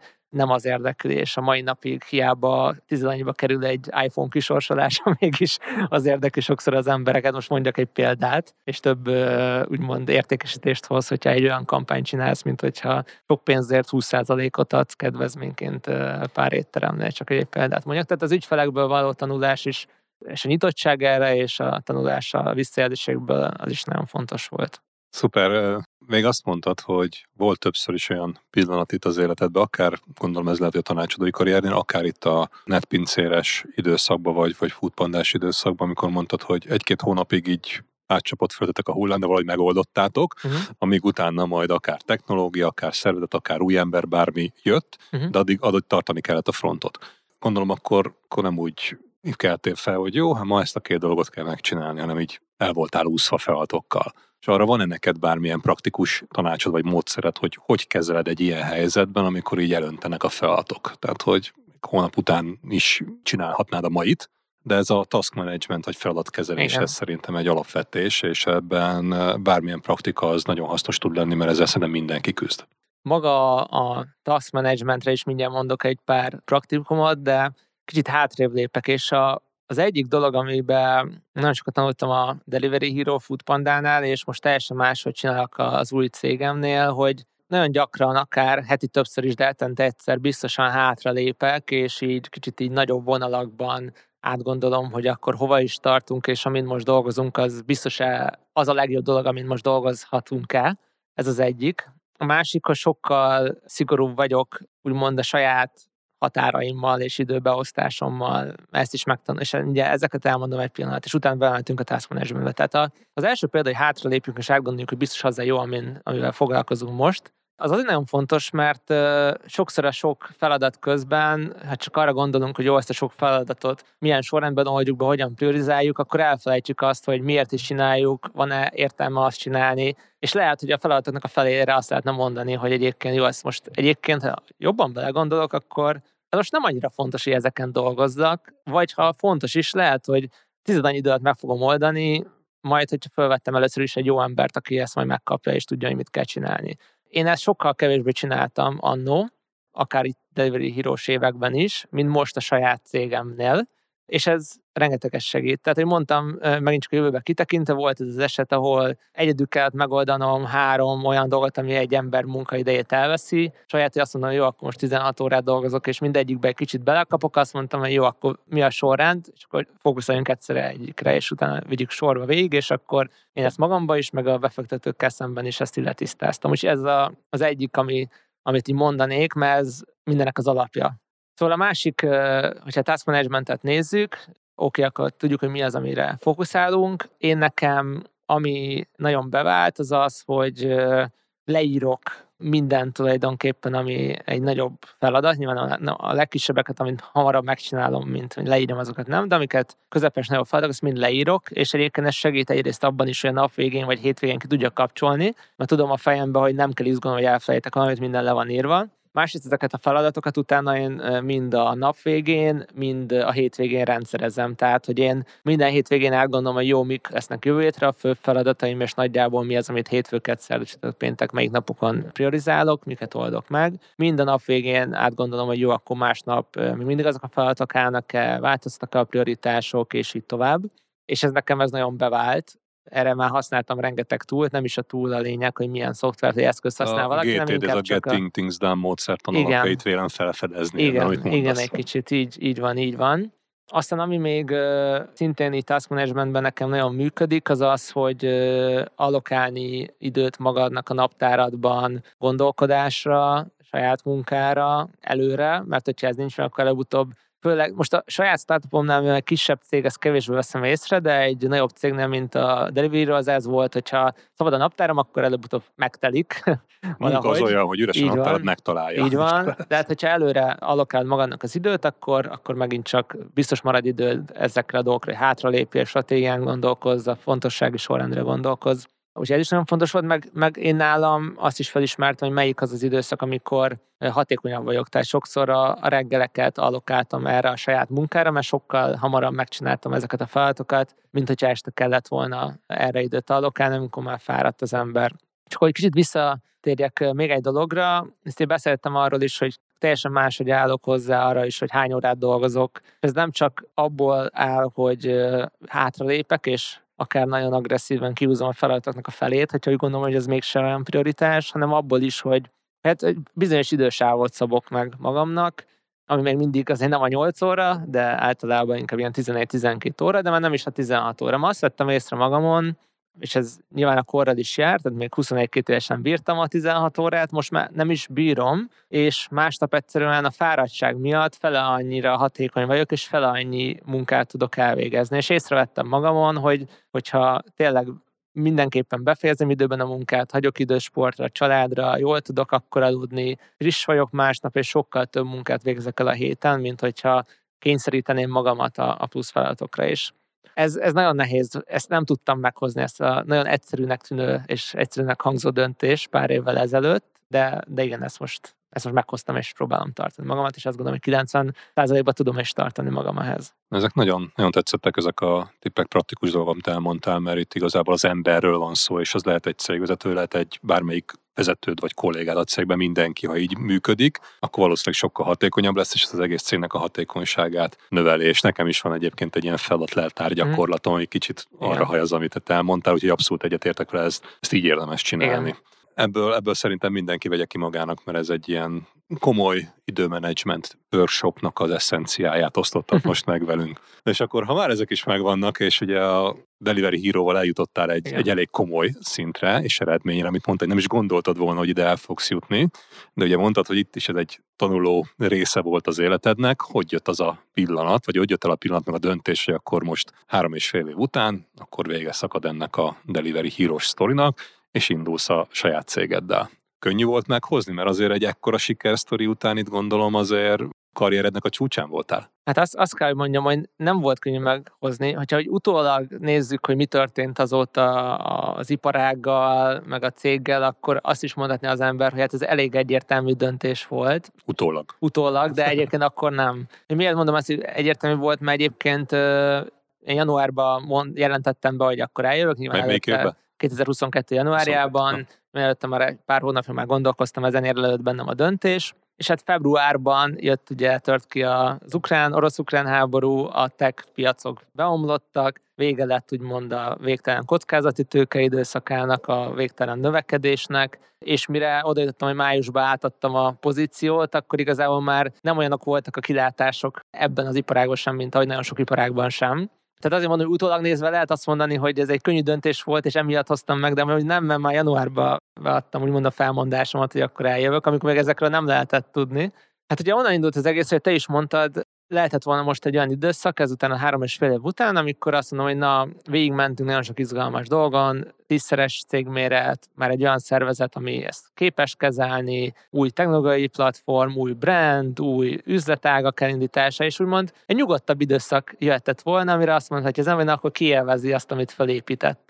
És nyilván ez egy vonzó lehetőség volt, viszont bennem továbbra is ott volt, ahogy beszéltük a legelején a beszélgetésnek, hogy én egy saját vállalkozást szeretnék valamikor építeni. És akkor egyrészt jött egy ilyen belső, vagy úgymond egy cégtől jövő úgymond indíték, hogy oké, okay, kicsit úgy éreztem, hogy akkor ez egy kerekív, amit itt megcsináltam, másrészt a belső vállalkozói úgymond vágy is, hogy akkor, akkor most, lehet, most lehet az időpont, hogy akkor ezt megint megpróbáljam. És egyébként nagyon sok mindent átgondoltam, ha nem jött még rá, akkor eléggé szerettek előre gondolkozni, meg tervezni. Tehát nagyon sok mindent átgondoltam, és amúgy azt is láttam, hogy egyébként, hogyha a családi hátteret nézem, meg a családi szituációt, akkor is ez egy tökéletes hát nem is tökéletes, de egy jobb időpont, mint majd pár évvel később, mert házasok voltunk a feleségemmel, de még nem, nem volt gyerek, meg volt úgymond a megfelelő pénzügyi háttér, de megint csak, hogyha majd már lesz gyerek, meg gyerekek, akkor ezt már nem biztos, hogy elmondja az ember. Tehát, hogy tényleg olyan időszakban voltam, hogy akkor tudtam, hogy akkor most egy pár évig úgymond nyugodtan tudok egy saját vállalkozásra fókuszálni, és azt azért megtanultam az előző 8-10 évben, hogy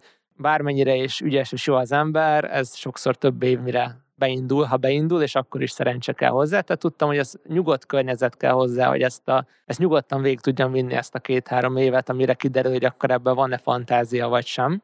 Úgyhogy ez is benne volt a döntésben, jó, akkor ez az időpont, amikor érdemes ezt a döntést meghozni.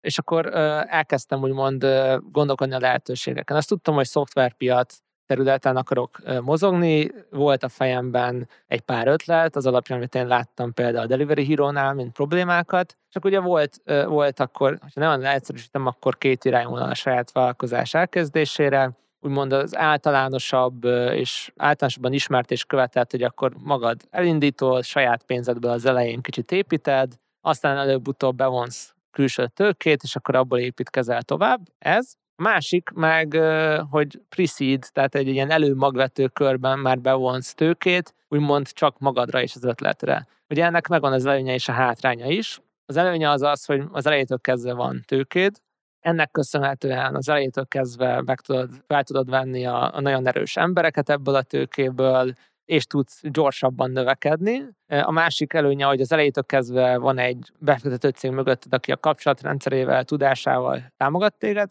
a hátránya az pedig kettő tulajdonképpen. Nyilván többet el fogsz adni a cégedből hosszú távon, mint hogy csak kicsit később kezded el a tőkebevonást, mert nyilván ezt a plusz kockázatot, amit nem te vállalsz, hanem egy befektető cég, az valahol számszerűsíteni kell tulajdon részben. Másrészt pedig az első naptól kezdve ráállít akkor egy úgymond egy kecsegő bombára, tehát hogy nem az van, hogy te próbálkozol, aztán majd ahogy úgy érzed, hogy akkor most már jó úton vagy, akkor elkezded a kockázatőkepiacot kihasználni, hanem az elejétől kezdve akkor kapsz pénzt, csak annak meg hogy mennyi idő van abból építkezni, azon belül kell akkor eredményt felmutatni, és így tovább. Jó értelembe vett nyomás is, hogy így teljesíteni van. kell. Így van, és akkor én úgy döntöttem, hogy a Ja, és azt azért hozzá kell tenni, hogy ez a második irányvonal, ez a pre előmagvető befektetés, nem egy egyszerűen elérhető dolog. Uh, igazából Nekem is azért volt ez elérhető, egyrészt, mert egy olyan gazdasági környezet volt akkor még, tehát akkor még mondtam, még, még nem volt háború, még nem volt a visszaesés, hanem akkor még tényleg egy volt bőven tőke, és inkább a, a vállalkozó szellemű, erős hátterű emberekből volt kevés, nem a tőkéből. Másrészt meg szerencsére volt ez a hátterem a McKinsey-nek, a Delivery Hero-nak köszönhetően, ami adott egy olyan referenciát ezeknek a befektetőknek, hogy oké, okay, csak az embert ismerjük, meg az ötletét, de oda merünk neki adni egy pár százezer eurót. Én úgy döntöttem, hogy, hogy igazából nekem a, az életemben valószínűleg lesz egy pár lehetőség vállalkozást építeni. Nekem nem az a lényeg, hogy most akkor a, a végén ebből nem tudom, egy milliárd, száz milliárd, vagy még több pénz lesz, hanem inkább az, hogy elérjem azt, hogy valamit magam fölépítettem, és persze azért nem rossz, hogyha egy olyan pénzügyi háttért is ad, ami a családomnak megélhetés biztosít, de ez nem azon múlik, hogy most, ahogy mondtam, hogy ez hány milliárd forint. Ha már ott milliárdokról beszélünk, akkor valószínűleg az, az már elegendő, és akkor azt mondtam, hogy inkább maximalizáljuk az esélyeinket, és akkor vonjunk be tőkét már az elejétől kezdve, hogy akkor tanulva, hogy a korábban beszéltek, hogy az elejétől kezdve a lehető legerősebb csapatot építsük fel. Úgyhogy így indultunk akkor. Ez érdekes. És igazából itt jött vissza az, amit mondtál az elején, hogy tanultál, tanultál, tanultál, minden részen, és kvázi arra futtattad ki ezt a durván tíz évnyi életutadat, hogy a saját cégedet repülő rajtal tud elindítani. És ne görcsösen erőlködni kelljen, és nem tudom én napi 24 órázni, mert nem tudod jó csapatot építeni, hanem minden álljon ahhoz együtt, hogy megkapd azt a bizalmat a befektetői piacon is, hogy megkapd a befektetést. És ugye, ami publikusan látszik, hogy egy millió dolláros befektetéssel indultatok, kvázi mindjárt az elején, és utána, nem tudom, egy évvel később jött még egy, ha jól emlékszem, 2,2 millió dolláros a befektetés egy következő kör. Igen. Ezt is a weboldalatokon láttam. Tehát ha így nézzük, akkor mondhatjuk azt, hogy megérte ez a tanulás, mert közel egy milliárd forintnyi befektetést itt tényleg pikpak az elején bevontatok. Így van, megérte ilyen szempontból, viszont ugye azt is kell látni, hogy ez, ez igazából még semmit nem jelent. Ja, nagyon sokszor az a, azt lehet hallani, hogy az a cél, hogy befektetést kaptak, Igen. de tényleg ez a cél, vagy ez nem az, hogy ez csak egy eszköz? Ez csak egy eszköz mindenképpen. Szerintem azért hallani nagyon sokat a magyar médiában az ilyen befektetési körökről. Egy, mert nyilván minden startup próbál egy megjelenést kapni, úgymond ezzel, és mi is ezt csináltuk tehát nyilván azért lehetett olvasni rólunk a médiában, mert ezzel a brandünk, meg az ismertsége növekszik. De másrészt azért is van szerintem ez, mert Magyarországon viszonylag kevés az ilyen startup sikersztoria, mert arról is lehetne írni, hogy akkor exitáltak, tőzsdére mentek, és így tovább, és így tovább, és hát nyilván, hogyha ebből kevés van, akkor a második legizgalmasabb hír akkor az az, hogy befektetés kapott egy alapvetően egy cég. És ez mindenképpen csak egy eszköz arra, hogy meglegyen egyáltalán az esélyet, hogy sikeres céget építsél. Tehát ugye manapság Ugye látni kell, hogy egy text, szoftver, text startup piacon te globálisan versenyzel az amerikai, német, angol, ázsiai cégekkel, és ugye a szoftverpiacon általában,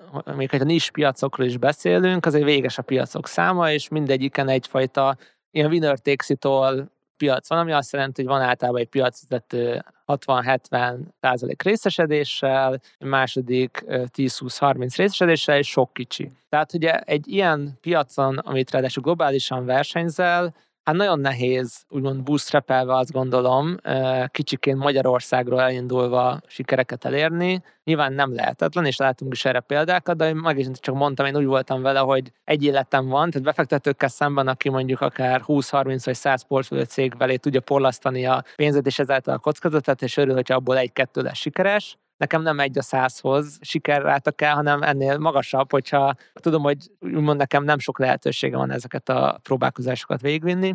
Ezért jött a, a tőke, és igazából mindent megteszünk ezáltal, hogy sikeresek legyünk, de igen, azt azért látni kell, hogy például a, eleve azt, hogy a seed behoztuk, az egy nagy dolog, de még azután is, ugye ez a legutóbbi, ez a 2,2 millió dolláros, amit mondta, ez most májusban vontuk be, de ezután is a, az ilyen cégeknek a 25%-a jut el a következő szintig, a serious és aztán azon túl is ugye vannak még szintek, ahol már kicsit növekszik az arány, azért a seed to serious A talán a legnehezebb, de ott is azért kiesnek cégek, és akkor nem beszéljünk arról, hogy ki az, aki exitál, akkor aki exitál, abból melyik egy sikeres exit, nem sikeres exit. Tehát, hogy azért nagyon, nagyon sok mindenki kihullik, amire odaérünk, hogy akkor a siker sztorikról beszélünk. Úgyhogy ez kell a, a megfelelő, azt gondolom, hogy háttér, hogy egy ilyen belevágjon az ember, meg a megfelelő mindset is, hogy megint csak ugye miért csináljuk, valamit felépítsünk, tanuljunk belőle, és élvezzük közben. Mindig nagyobb az esélye annak, hogy ez sikertelen lesz, de akkor legalább élvezzük útközben, meg tanuljunk belőle. Igen, és akkor ezek szerint nektek a, a lesz is következő körös befektetés, az még mindig nem a végcél, hanem az csak megint egy Igen. mérföldkő az úton. Arról nem is beszéltünk, ugye azon kívül, hogy technológiai startuppa indultál most itt a technológiai hmm. scale-up után, és a technológiai projektek, mint tanácsadó után. Mit csinál a Flawless? Igazából ez egy üzleti operációs csapatoknak szóló incidensfigyelő és automatizáló rendszer, hogy egy-két konkrét példával említsem, hogy főleg elkereskedelmi és ilyen online piaszterekkel dolgozunk, ahol elég komplex a működés, és nincs lehetőség arra, hogy minden apró részletet valaki figyeljen dashboardokon, mert erre egyszerűen nincs kapacitás, meg nem is lenne gazdaságos. Viszont mégiscsak ugye történnek incidensek, problémák, amik utána rossz ügyfelélményhez és bevétel kieséshez vezet. Hogyan lehet ezeket automatizáltan, proaktívan észrevenni, és minél gyorsabban, megint csak akár automatizáltan megoldani, egy elkereskedelmi cégnél mondjuk észrevegye, hogy hoppá, a készleti információm a különböző csatornákon elcsúszott, emiatt majd valószínűleg előbb-utóbb valamelyik ügyfél olyat fog megrendelni, ami nincs is, ami utána rossz ügyfélélményhez fog vezetni, és utána nem fog újra rendelni tőle. Most ez egy példa, vagy mondjuk hogyan veszem észre azt, hogy van egy olyan, mondjuk a raktárban egy olyan rakodó emberem, akinek sokkal nagyobb arányban vannak úgymond hibás rakodásai, vagy lopási esetei, vagy bármi, ami, ami ilyen apró, úgymond részletadatra figyel, de észreveszi előre, hogy akkor ebből egy nagyobb gond is lehet majd később.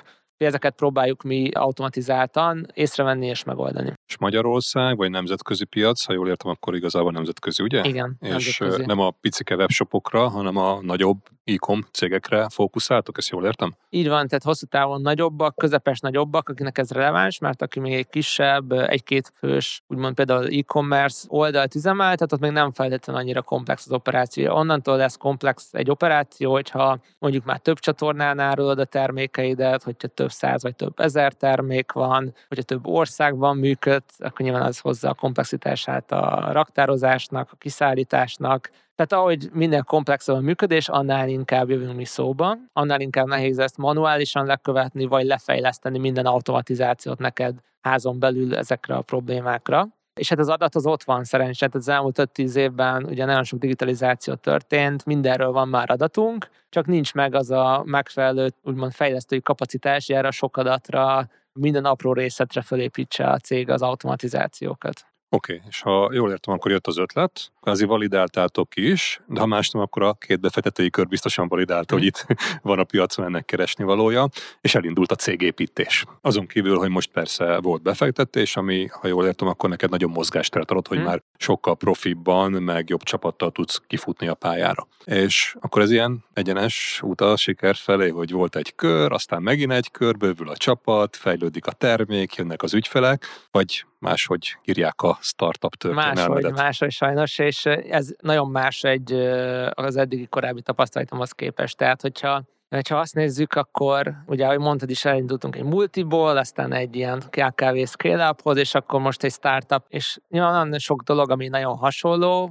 mint hogy hogyan építsünk csapatot, hogyan priorizáljunk, hogyan menedzsünk projekteket, hogyan építsük a szoftvert, tehát hogy ez, ez rengeteg olyan dolog van, amit föl tudok használni, de maga az, hogy hogyan találd meg ezt az úgynevezett product market fitet, ez egy teljesen új dolog, amit és hogyan értékesíts ilyen korai szakaszban, ezeket most kell nulláról tanulnom, Nyilván tudok tanulni megint csak sok helyről, meg olyan csapatot hoztam be, akinek már van ebbe tapasztalata, de ez egy teljesen új dolog, és itt ez a szakasz igazából, ez egy folyamatos hipotézisállítás, tesztelés és iterációról szól. Tehát nekünk is hiába úgymond maga a piac, meg a terület az ugyanaz, amióta elindultunk, tehát marketplace-ek, e-commerce cégeknek az üzleti operációja, tehát elsősorban logisztika, raktározás, kategóri management, ügyfélszolgálat. Maga a termék az rengeteget változott, és még fog is valószínűleg változni, mert folyamatosan kutatjuk azt, hogy akkor pontosan ezekre a problémákra mégis mi kell, milyen megoldás. És hát ez nem egy egyszerű dolog, hogy ezt hogyan tudja csinálni az ember egyrészt gyorsan, hatékonyan,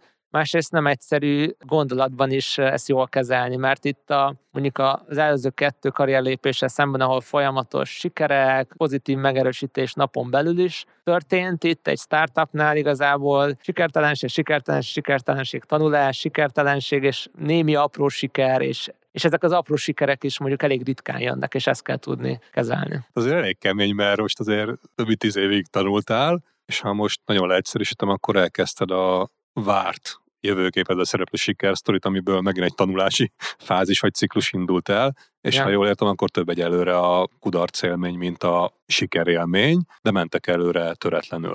Ezt emberileg azért nem tudom, mennyire egyszerű kezelni.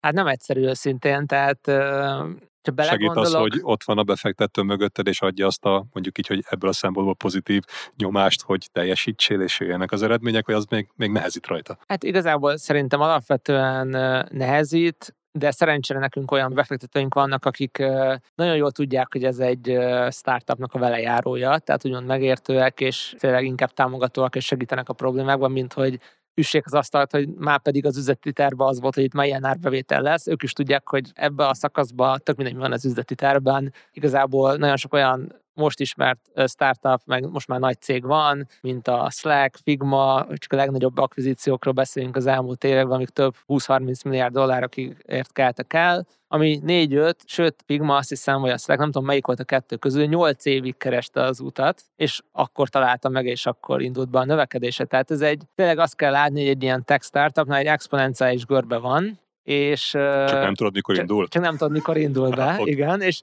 meddig meddig tart a pénz, meddig tart a lendületed, meddig tart a motivációd, stb. És nyilván közben azért reálisan is kell nézni, hogy amit tanulok, abból az azt jelenti, hogy jó irányba tartunk, vagy itt akkor erre nincs piac. Tehát, hogy ez, ahogy mondtam az elején, ezt nem egyszerű elkülöníteni, hogy meddig van az, hogy kitartónak kell és meddig van az, hogy feleslegesen megyünk előre. Ezt úgy lehet ezt csak úgy lehet kezelni, hogy ne vakon menjél, és egyrészt ne vakon menjél meg, hogy ne csak a sikertelenségeket lásd magad előtt, hogy ahogy mondtam, hipotézis állítás, az hogyan teszteled, és abból mit tanultál, és egy startupnál igazából, hogy ezt viszont sikeresen csinálod, az maga a siker. Tehát nekünk például, hogy beszéltünk az ilyen kis apró taktikákról, itt a startup építésben az apró taktikám, hogy nekem van egy learning journalom, tehát ilyen tanulási naplóm, és minden héten bele van írva, hogy akkor mit tanultunk a héten, és mit fogunk tesztelni a következő héten. És hogyha erre egy olyan dolgot tanultunk, vagy több olyan dolgot tanultunk, amivel azt mondjuk, hogy ó, wow, ez, ez, ez egy olyan egyedi úgymond insight, vagy úgymond tanulság, az egy óriási siker egy startup életében, és a sok ilyen apró tanulság viszi a megfelelő irányba a startupot. Tehát, hogy kell a megfelelő úgymond eszköztár ahhoz, hogy ezt kezelni tudja az ember az időszakot. Értem. És egy kicsit itt nem a zsebedben akarok turkálni, ha. de elmondta az elején, hogy fontos az, hogy eljuss egy olyan szintre, amikor anyagi biztonságod is van, hogy meg tudj finanszírozni akár mondjuk több évet is, Igen. amíg elkezd értelmesen működni és termelni ez a startup. És azt is mondtad, hogy van befektetés, de az igazából a befektető pénzet az nem azt jelenti, hogy innentől kezdve meg vagy, és akkor Igen. kaptál nem tudom, egy milliárd befektetést, akkor azt elkezded elkölteni, mert az nem a te pénzed, az a befektető pénze.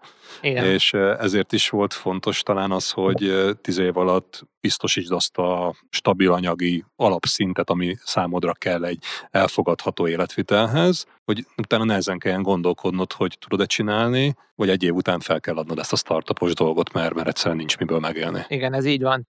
Először is ugye egy-két épített szerintem félretegyünk. Az egyik az az, hogy amikor kapsz egy ilyen befektetést, akkor nem az van, hogy te bármire költheted. Tehát, hogy nem az van, hogy oké, okay, itt van egy milliárd forint, akkor rakjuk be állampapírba, és akkor 150 milliót keresünk vele e, évente, és akkor abból jól meg vagyunk. Tehát nem, tehát a befektető ezért nagyon kiakadna, és visszakérni valószínűleg a pénzét, mert ő is be tudná rakni állampapírba, azért rakta neked a pénzt, hogy te abból 100 milliárdot csináljál, ezért mindent megtegyél. A másik tévhit, hogy akkor oké, itt van ez a pénz, és akkor abból te szuper fizetést tudsz adni magadnak. Ez se igaz, de azért azt hozzá kell tenni, hogy egy modern befektető az azzal a hozzáállással áll oda, hogy azt se várja el, hogy te nélkülözzél, mert tudja nagyon jó, hogy az elveszi a fókuszt, úgymond a munkáról, meg a motivációt is. Tehát egy, egy jó befektető, és ahogy mondtam, szerencsének nagyon jó befektetőink vannak, nekik a hozzáállásuk az az, hogy adj magadnak egy reális fizetést, ami fedezi a megélhetési költségeidet, de nincs, nem tudsz félretenni ebből, te nem ebből fogsz te meggazdagodni egy a befektető fizetéséből te félreteszel, hanem te majd abból fogsz úgymond félretenni, meg meggazdagodni, hogy egy sikeres céget építesz, amiből utána te exitálsz.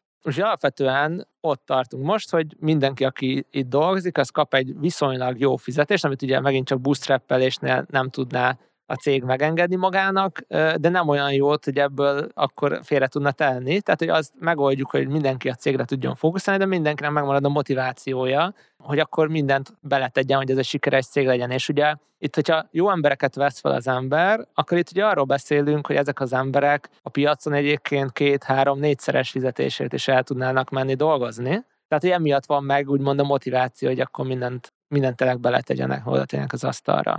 És igen, amit mondtál, hogy ezeket a tépíteket most tisztáztuk, akkor szerintem hihetetlenül fontos, hogy a megfelelő pénzügyi háttér meglegyen, mert hiába mondjuk kapsz annyi fizetést, ami elegendő a megélhetésre, mindig fognak jönni váratlan kiadások egészség szempontjából, vagy költözés, vagy most a hirtelen felugró infláció, és ezeket csak akkor fogod tudni, úgymond nyugodtan kezelni és megoldani, hogyha van némi félretett pénzed, és nem azért kell aggódni, hogyha úristen, hogyha fél év múlva ilyen történik, akkor, akkor azt miből fogom fedezni, mert akkor az fog történni, hogy egy év után feladod, és azt mondod, hogy jó, hát ez nem ér annyit, hogy ezen idegeskedjek, inkább elmegyek vissza dolgozni, mert ez nem működik. Már pedig nagyon kevés olyan startup van, ami egyből működik, vagy egy éven belül működik, az átlag inkább az, hogy három-négy év után fog működni, és hát ezt kell kibírni, mind anyagilag, mind úgymond lelkileg e, ebben az időszakban, tehát ez nagyon fontos, és ahogy egy saját példát is említsek, ez ugye minden embernél más. És például nekem az egyik alapító társammal elkezdtünk dolgozni,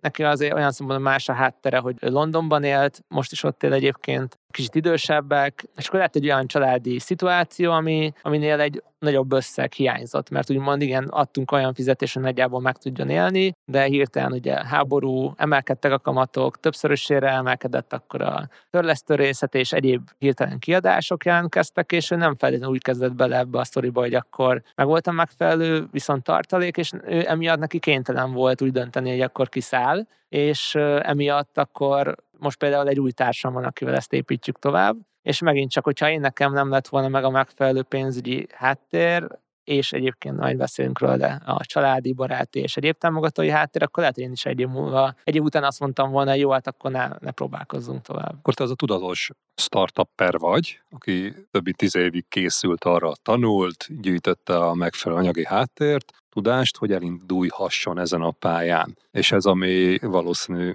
ritkább, mert aki belevág a villagást, meg a ragyogásra vágyva, és maximum egy évet kibír, statisztika meg azt mutatja, hogy az az egy év az kevés, inkább kell három vagy négy, amíg ezből lesz valami igen. előremutató, meg berobbanó dolog, és akkor emiatt nagy a startupoknak az elhullási aránya. Igen, igen. Na, amit most itt hirtelen mondtál azért, én akartam kérdezni, hogy oké, okay, de hogy fejlődik ez a startup, ha már ugye volt Igen. pénzetek embereket fölvenni, de most azt mondta, hogy az alapító társ, akivel indult, az így egy év után kiesett ebből a buliból, Igen, azért az Igen. egy elég erős, nem tudom én, érvágás vagy, vagy vesztesség a cég számára, nem? És ezt hogy írtátok ki, kezeltétek? azért Igen. itt kaptatok egy nagy pofont. És ráadásul ez pont ö, olyan helyzetben történt, amikor pont elkezdtünk az előző körös tőkebevonáson, a szíd körös tőkebevonáson dolgozni, tehát ugye egy-egy olyan gazdasági környezetben volt ez idén tavasszal, amikor hát mondjuk úgy, hogy nem túl sok pénz volt a piacon, ugye az összes tőkebefektető visszalépett, úgymond, tehát így harmadára, így van, így van, tehát harmadára, negyedére esett vissza a tőkebefektetéseknek a volumene, és akkor viszonylag korai stádiumú cég vagyunk, nyilván már fizető ügyfelekkel, meg egy működő termékkel, de ez mégiscsak korai stádiumú, és hát ezt nem szeretik a befektetők, amikor ráadásul egy alapító van, a másik éppen kilépett. És hát ezzel a helyzettel... És még pénzt is kértek. És még pénzt is kérünk. Úgyhogy ezzel a helyzettel álltunk oda, és ez, ez, amit mondtam például, hogy akkor ott voltam, hogy jó, hát akkor kell tőkét bevonni, kellene egy új társalapítót keresni, és amúgy közben pedig tovább növekedni és működtetni a céget. És ez volt az, amikor így szerintem a tapasztalatból akkor azt a döntést hoztam, hogy akkor jó, akkor mi a megfelelő sorrendje ennek, és akkor fókuszáljunk egyszerre egy dologra, mert egyszerűen én egyedül nem, tudom, nem tudok szétszakadni, és ha meg mindegyiket félgözzeltsem, akkor annak nem lesz semmi értelme. És akkor az lett, hogy jó, akkor először is fókuszáljunk a befektető szerzésre, ha az megvan, nyilván volt egy első, hogy nem lesz ebben a környezetben, meg, meg ebben a helyzetben, de ha az megvan, akkor megint csak be tudunk vonni egy erős embert, egy új társalapítót, hiszen látja, hogy ebbe a környezetbe is tudtunk új tőkét bevonni, van potenciál a cég előtt, van két évnyi finanszírozás, és hogyha az is megvan, akkor megint tudunk dolgozni a további építkezésen. És akkor végül ez lett szerencsére. Tehát, hogy itt tartunk most, hogy akkor most dolgozunk a további építkezésen, ismét új ügyfeleink vannak, fejlődik a termék. De itt volt egy négy-öt hónapnyi elég nehéz időszak, úgymond. Ez egy baromi nehéz döntés lehetett, mert ugye, ha jól értem, akkor az volt, hogy a túlélésetekért kell a bevétel meg a piac, a működés. Ja. És közben elkezdtél tőkölyt bevonni, ami lehet, hogy nem jön össze. És emiatt ugye a napi működést visszávetted, tehát valószínűleg nem bővültetek, úgy nem nőtt az árbevétel. Mm. Egy vagy bejön, vagy nem. Azért nagyobb esély volt rá, de még mindig ott az esély, nem Igen. jön be pénz. És akkor ezt így meghozni, ehhez kellett az a tapasztalat, amit az előző cégeknél megszedbeszedtél, hogy... Hát én azt gondolom, igen. Hogy mondjál nemet arra, amit triviálisan csinálni kell, mert ha azt csinálod, akkor hosszú távon nem lesz semmi az egészből. Rövid távon lehet, hogy túlélsz, de neked meg a hosszú távú cél volt az, ami előtted lebegett, és azért félredobtál úgymond mindent. Igen, hát mondhatni, sőt biztos vagyok benne, hogy ez, ez a tapasztalat benne volt. Visszagondolok tegedevri időszakra, ott volt, amikor az elején voltam, akkor hogy mondjuk három funkció jól működött, a negyedik nem, és még akkor sem mondtam azt, hogy jó, nem baj, félretesszük ezt a negyedik funkciót, ezt majd később megoldjuk, hanem ott bennem volt az, hogy olyan nem lehet, hogy az én cégvezetésem alatt van egy terület, ami nem jól működik, és inkább akkor szétabrozottam, dolgoztam sokat, és utólag, igen. Van egy cégnév is az, hogy hibátlan vagy tökéletes, így van, ugye? Így van, így van. Szóval itt azért teljesen, itt azért kellett ez a tapasztalat, és szerencsére utólag ez így jól sikerült, mert és ez kellett is ez a döntés, ebbe százszerzalékig biztos vagyok, mert például mostanában elég sok mindenkivel, más vállalkozóval beszélgettek a tőkebevonásról, és kérik a, úgymond a tipémet, hogy mit, hogyan csináltam, hogyan sikerült ez, és hát utólag visszagondolva kellett a 100%-os fókusz, a megfelelő folyamatmenedzsment ehhez, az, hogy én ott tényleg arra ráfókuszáltam, és három hét alatt 80 befektető céggel beszéltem, és akkor sikerült találni olyat, aki hitt a vízióban, hitt bennem továbbra is, hitt a termékben, a piacban, és akkor meg lett a befektetés. Egyébként érdekes a befektetési piac, ma mint meg volt a vezető befektető, akkor onnantól kezdve mindenki jönni akart, ugye? Akkor már a maradék befektetési pénzre, akkor már háromszoros túljelentkezés volt, de hát ugye ez ilyen általában. Szóval ezt megoldottuk, és akkor utána igen, ennek a pénznek a tudatában, is egy elég erős úgymond jelzésérték volt, akkor el tudtam kezdeni embereket keresni, még bocsánat, csak annyi, hogy szerinted akár startupok, akár KKV-k mindegyik találkozott ilyen problémával, hogy működési zavar van, kéne finanszírozás, stb. Ezt a döntés, amit te meghoztál, szerinted arányaiba a piacon lévő cégnek hány százaléka tudná megcsinálni, mert valószínűleg hát, miatt vannak a csődök, nem? Hát nem tudom, nem? ezt nem tudom megmondani, mi a, mi a szám. Ezt, Érzésed mi? Mi becslésed? Ez nem viszonylag kevés, és én se tudtam meghozni ezt korábban, igen. Tehát néha van az, hogy tényleg mindent félre kell dobni, és egy dologra fókuszálni. És ezt nagyon nehéz szerintem vezetőként elfogadni, meg meghozni. Igen, nagy tanulság, hogy a tesztoritban ez sokszor visszajött, és erre kvázi treníroztad magad az elmúlt tíz évben, hogy amikor egy ilyen helyzetbe jöttem, amikor a saját bőrödre ment a saját cégedre a játék, akkor is meg tud hozni ugyanazt a döntést, amikor más a tulajdonos, más van igen, a háttérben, igen. akkor más pénzével könnyebb egy kicsit talán játszani, igen, igen. mint amikor a saját bőrödre megy a játék. Hát gratulálok hozzá, hogy azt meg tudtad ugrani, és mondtad, hogy akkor itt indult igazából az a sztori, hogy akkor kvázi újra elkezdted építeni a céget, mert új erős embert bevonni, még komolyabb csapatot építeni, Igen. mondom, a termék is fejlődik, és még nem tudom, ez mi az ív, vagy mi az út, ahol éppen most tartotok. Igen, hát először is szere, sikerült egy nagyon jó új társalapítót találni, aki, aki egyébként egy másik ilyen B2B szoftver céget már fölépített és eladott egy nagyobb logisztikai cégnek, tehát van egy sikeres exit mögött, ami nagyon sok uh, tudást hoz be a cégbe. És egyébként itt még csak annyit mondanék, hogy itt itt is volt egy nagy tanulság nekem az első egy évből, tehát én a, az előző társalapítómmal úgy osztottuk meg a feladatköröket, hogy uh, hiába nekem is, meg nek, mind a kettőnknek ez a product tech tapasztalata volt, meg a McKinsey tapasztalat, és ő vitte a termékfejlesztést, a szoftverfejlesztés részét, én pedig a sales marketinget, amivel őszintén nem sokat foglalkoztam korábban, de úgy voltam vele, hogy hát majd megtanulom, legalább egy új terület, amivel, amivel tapasztalatot tudok szerezni. Aztán rájöttem abban az első egy évben, hogy egyrészt nem vagyok olyan jó benne, és aztán láttam, hogy mit kéne csinálni, megtanulni, de arra is rájöttem, hogy hát itt most erre nincs idő, hogy a, egy ilyen globális piaci versenyben, ahol tényleg, ahogy mondtam, általában egy nyer, vagy nagyon kevés nyer egy adott piacon, nincs arra idő, hogy itt most én tanuljam ezt. És akkor azt mondtam, hogy jó, akkor most az új társalapító viszont, akit keresek, az inkább sales marketing hátterű ember legyen, és én akkor viszem, amihez biztosan értek a CEO-s feladatokat, tehát a HR, jog, pénz, stb. és a termékfejlesztést, amiben azért már több ényi tapasztalatom van. És ez eddig megint csak tök jól bevált, hogy akkor sikerült egy olyan embert behozni, akinek van szoftver értékesítésben már tapasztalata. Most ott tartunk, hogy hát kb. szeptembertől ismét minden a normál kerékvágásba került, elkezdtük egyrészt ismét az értékesítést, meg ezeket az iterációs folyamatokat, ami igazából a kettő együtt megy. Tehát arra még nem beszéltünk, de egy startupnál ugye ezeket a hipotéziseket kétféleképpen teszteled. Az egyik az az, hogy próbálsz eladni, értékesíteni olyat, ami még nem létezik, de, de megpróbálod eladni, és abból, hogy mennyire tudod eladni, abból látod a visszajelzés. Másrészt ugye lefejleszted, hogy egyrészt amire eladtad, akkor azt valóban tud szállítani, másrészt a meglévő ügyfelek is használják, és akkor abból látod, hogy akkor ez érdekli őket, vagy sem. Úgyhogy ennek a mindennapjaiban vagyunk most. Ahogy mondtam, szerencsére ismét egyre több ügyfelünk van, de még mindig nem ott tartunk ez a hőnáhított product market fit hogy akkor kilőttünk már, tehát továbbra is azt csináljuk minden héten, hogy jó, akkor ezt tanultuk, milyen új hipotézisünk van, azt hogy teszteljük, és ezen dolgozunk, és hogy ez mikor lesz ez, hogy akkor jó, akkor beletaláltunk, és akkor mostantól kilövés van, az, az nehéz megmondani előre. Cég méreteiről mit lehet mondani, hogy hányan vagytok, mennyi ügyfél, uh-huh. bevétel esetleg, nem tudom, hogy alakul, arról tudsz bármit is megosztani velünk, ami publikus? Most uh, nyolcan vagyunk, Annyi még az ügyfelekről, hogy most már azért több, több tucat ügyfelünk van, és egyébként globálisok teljesen. Van egy-két magyar is, de amúgy a, a többség Európa másik országaiból, Amerika, Dél-Amerika meg közel-kelet, tehát ezek a, ezek a területek, ahol, ahol ott vagyunk, és ebbe is viszonylag rugalmasak vagyunk, és itt is próbáljuk tanulni, hogy mi az, ami nekünk leginkább működik, és rövid távon például közel-kelet izgalmas, mert még van pénz, van növekedés, nyilván hosszú távon Amerika, ahol a legnagyobb piac van, tehát ezen is folyamatosan tanulunk és teszteljük, hogy hol érdemes fókuszálni. És mi a következő lépés, amit itt vizionálsz a következő befektetés, vagy, vagy lehet tarolni, nem tudom én, valamelyik piaci vagy világtájegységet, bármi. Ezt hogy látod?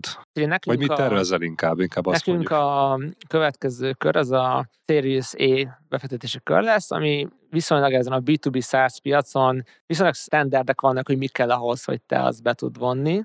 Ehhez kell egy körülbelül egy millió vagy másfél, attól függ, hogy milyen piaci környezetben vagyunk, tegyük fel egy millió dolláros ARR, ez ennyi a recurring revenue, tehát nem azt mondom, hogy pont árbevétel, de ugye a havi árbevételedet felszorozó 12, ez az, a, az ARR. Ez van egy eléggé fix cél, hogy ezt muszáj elérnünk. Tehát, hogy üzletileg is validálni kell, hogy azért sokan fizetnek. Így van, sokan okay. fizetnek, és akkor emellé kell az, hogy ez ne csak egy lineáris, tehát ne, ne csak egy úgy, úgy érjünk oda, hogy akkor az előző három hónapban 800 volt, 900 volt, 1 millió, tehát egy viszonylag lineáris növekedés, hanem egy viszonylag gyors hónapról hónapra lévő növekedéssel menjünk oda. Az exponenciális görbét Így van, meg kell meg találni, kell mutatni. hogy elindult, igen. És akkor azt is meg kell mutatni, hogy ez nem úgy jön létre, hogy mindig új ügyfeleket szerzel meg, akik majd aztán elcsörnölnek, és nem használnak téged többet, hanem szeretnek téged a meglévő ügyfelek, és van megtartó erő.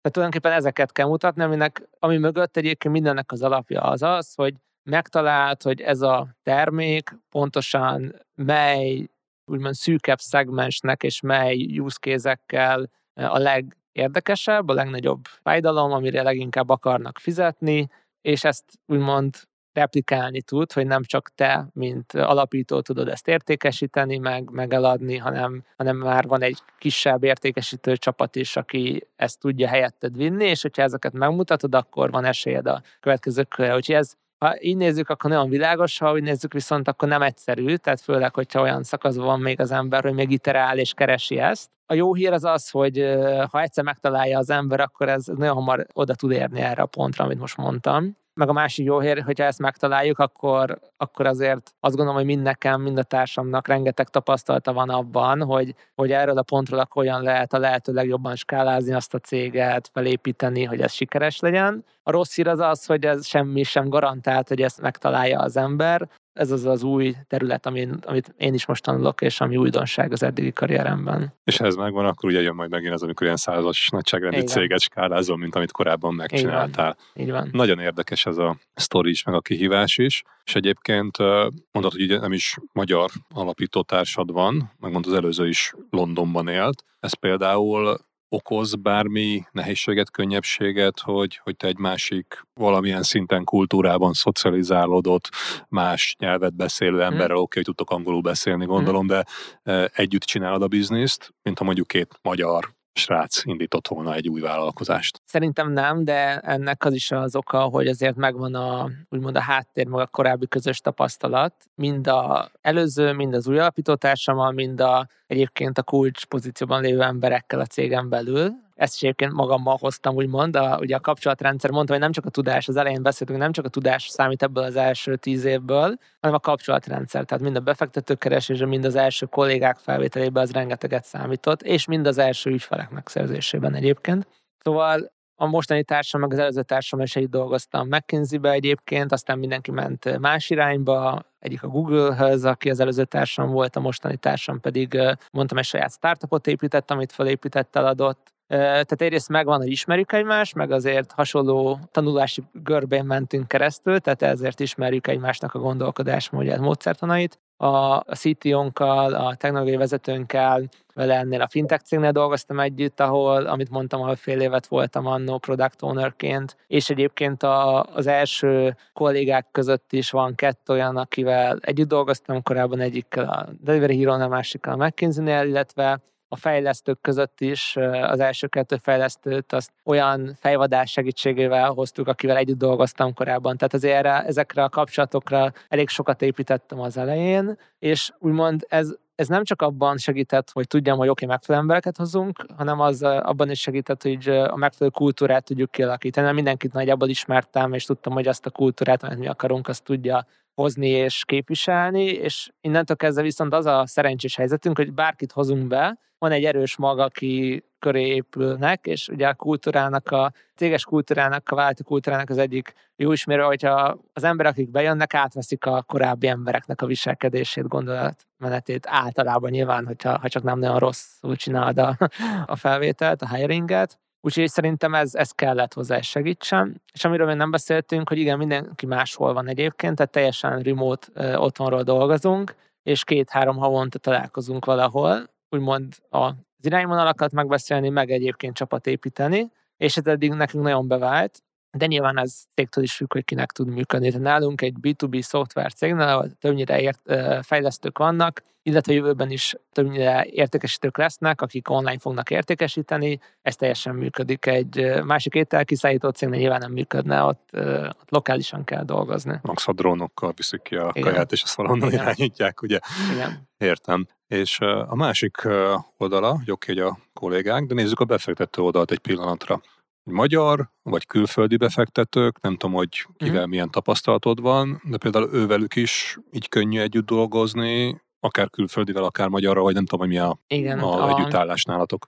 A két legnagyobb befektetőnk német. Az első, aki a Priscid befektető volt, ő egy német befektető cég, Picus Capital, és akkor a második körnek is a vezető befektetője egy német befektető cég, a Fortitude Cap, és akkor ezen kívül van egy Dán befektető cég, a Dreamcraft, és egy kisebbségi résszel egy magyar befektetőnk van, az Octagon Ventures, ugye a Fejér Gyula, a Fejér Gyula illetve Pissur vezetésű kockázati cég és amit még nem mondtam, hogy nemzetközi vonal, az még ott is ott van, hogy angol a cég egyébként, tehát nem magyar, tehát egy londoni bejegyzési cég a Flawless. Tehát, hogy úgymond teljesen úgy kezdtük el ezt építeni, hogy ez egy nemzetközi sztori, és igazából vegyítjük az előnyeit ennek is, annak is miért. Mert például szerint én azt látom a magyar régióban, meg egyébként nem csak a magyar, hanem az egész ilyen közép-kelet-európai régióban, hogy maga a vállalkozói vágy, motiváció sokkal erősebb, mint Nyugat-Európában sokszor.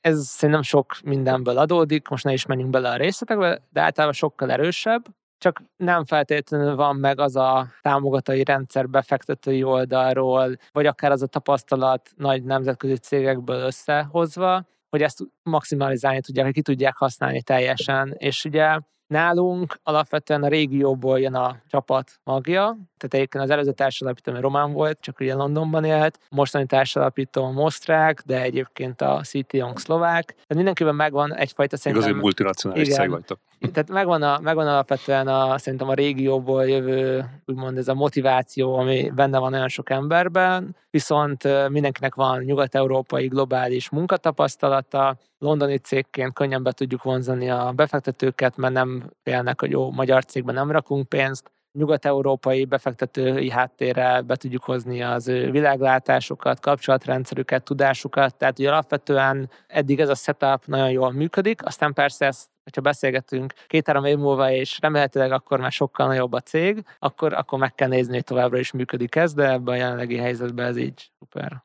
Még mondtál nekem egy olyat uh, korábban, hogy viszonylag nagyobb magyar viszonylatban befektetői kört kaptatok így az hmm. elején. Viszont ez, ha kivegyünk európai vagy világszintre, akkor ez meg egy világszinten egy porszemnyi dolog, ugye? Jól, jól fogalmaztam?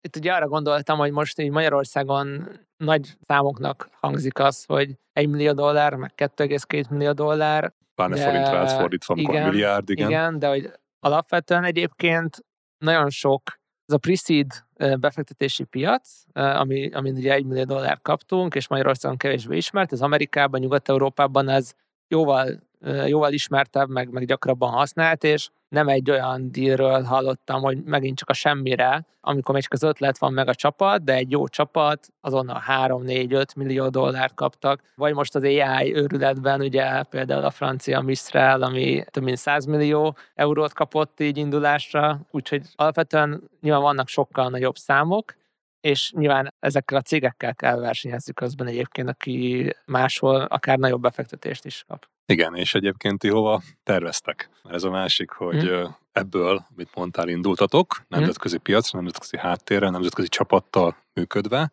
Mondtad, hogy az álmod azért nagy, hmm. nem, nem, nem egy kis picike dolgot szeretnétek megcsinálni, de és az sem kérdés, hogy exitre építetek, amikor hmm. több körös befektetésről már, már eddig beszéltünk. Hova képzeled el itt a közeljövőben a tetszégedet? Mit fog elérni? Alapvetően én aminek nagyon örülnék, az egyik az az, hogy egy nagyon jó céget építsünk fel, a másik, és mindjárt majd belemegyek, hogy mire gondolok, a, a másik meg az igen, hogy ahogy te is mondtad, van egy befektető elvárás, meg a saját elvárásom is tulajdonképpen, hogy egy nagy cég legyen, remélhetőleg unikorn is, ami ugye azt jelenti, hogy milliárd dollár értékelés fölött van, ami ez a mai gazdasági környezetben, mai értékelési szorzókon mondjuk egy legalább 100 millió, vagy 50-100 millió, inkább 100 millió dolláros árbevétel szükséges, ami mögé azért itt több száz fős csapat általában, tehát én nagyon örülnék, hogyha innen Magyarországról kiindulva ez megvalósításra kerülne, vagy megvalósítanánk a következő években, de mellette igen, ahogy mondtam, szeretném, hogyha egy nagyon jó cég is épülne föl. Én ezt megtanultam a, az elmúlt években, hogy mennyit számít az, hogyha egy jó csapatban, jó környezetben dolgozik az ember. Egyrészt, másrészt pedig beszéltük korábban egy ilyen startupnak a sikere, azért ha ez is a célom, azért mindig nagyobb, nagyobb az esély annak, hogy ez nem sikerül, és most nem sikerül, hát nem azt értem, hogy csődbe megy a cég, de mondjuk, hogy nem, nem, egy, nem, nem egy unikorn is lesz, hanem egy kisebb cég, kisebb úgymond pénzügyi előnyökkel, stb. Ha már ezt csináljuk, akkor, ahogy mondtam, legalább tanuljunk belőle, és élvezzük az odavezető utat, és hogyan tudnánk leginkább élvezni, úgy, hogy a megfelelő céges kultúra van, céges közeg, azt meg nyilván akkor lehet a legjobban építeni, hogyha te magad vagy az egyik alapító, és te tudod úgy alakítani, ahogy. Úgyhogy ez a célom, és uh, emiatt van az például, hogy uh, hogy tényleg nagyon odafigyelünk a csapaton belül a kommunikációra, amellett, hogy én is minden nap a napi ilyen stand-upokat neked belépek, és ott vagyok, mellette heti e-maileket küldünk, ilyen, hogyha remote is dolgozunk, van ilyen coffee chat, amikor mindannyian bemegyünk egy Google Meet-be, és akkor beszélgettünk egymással, két-három havonta találkozunk személyesen. Nyáron idehoztunk mindenkit a Balatonra, hogy nyáron megmutassuk, hogy milyen szép a Balaton, most összen Barcelonába megyünk, és, és élvezzük úgymond a közös munkát.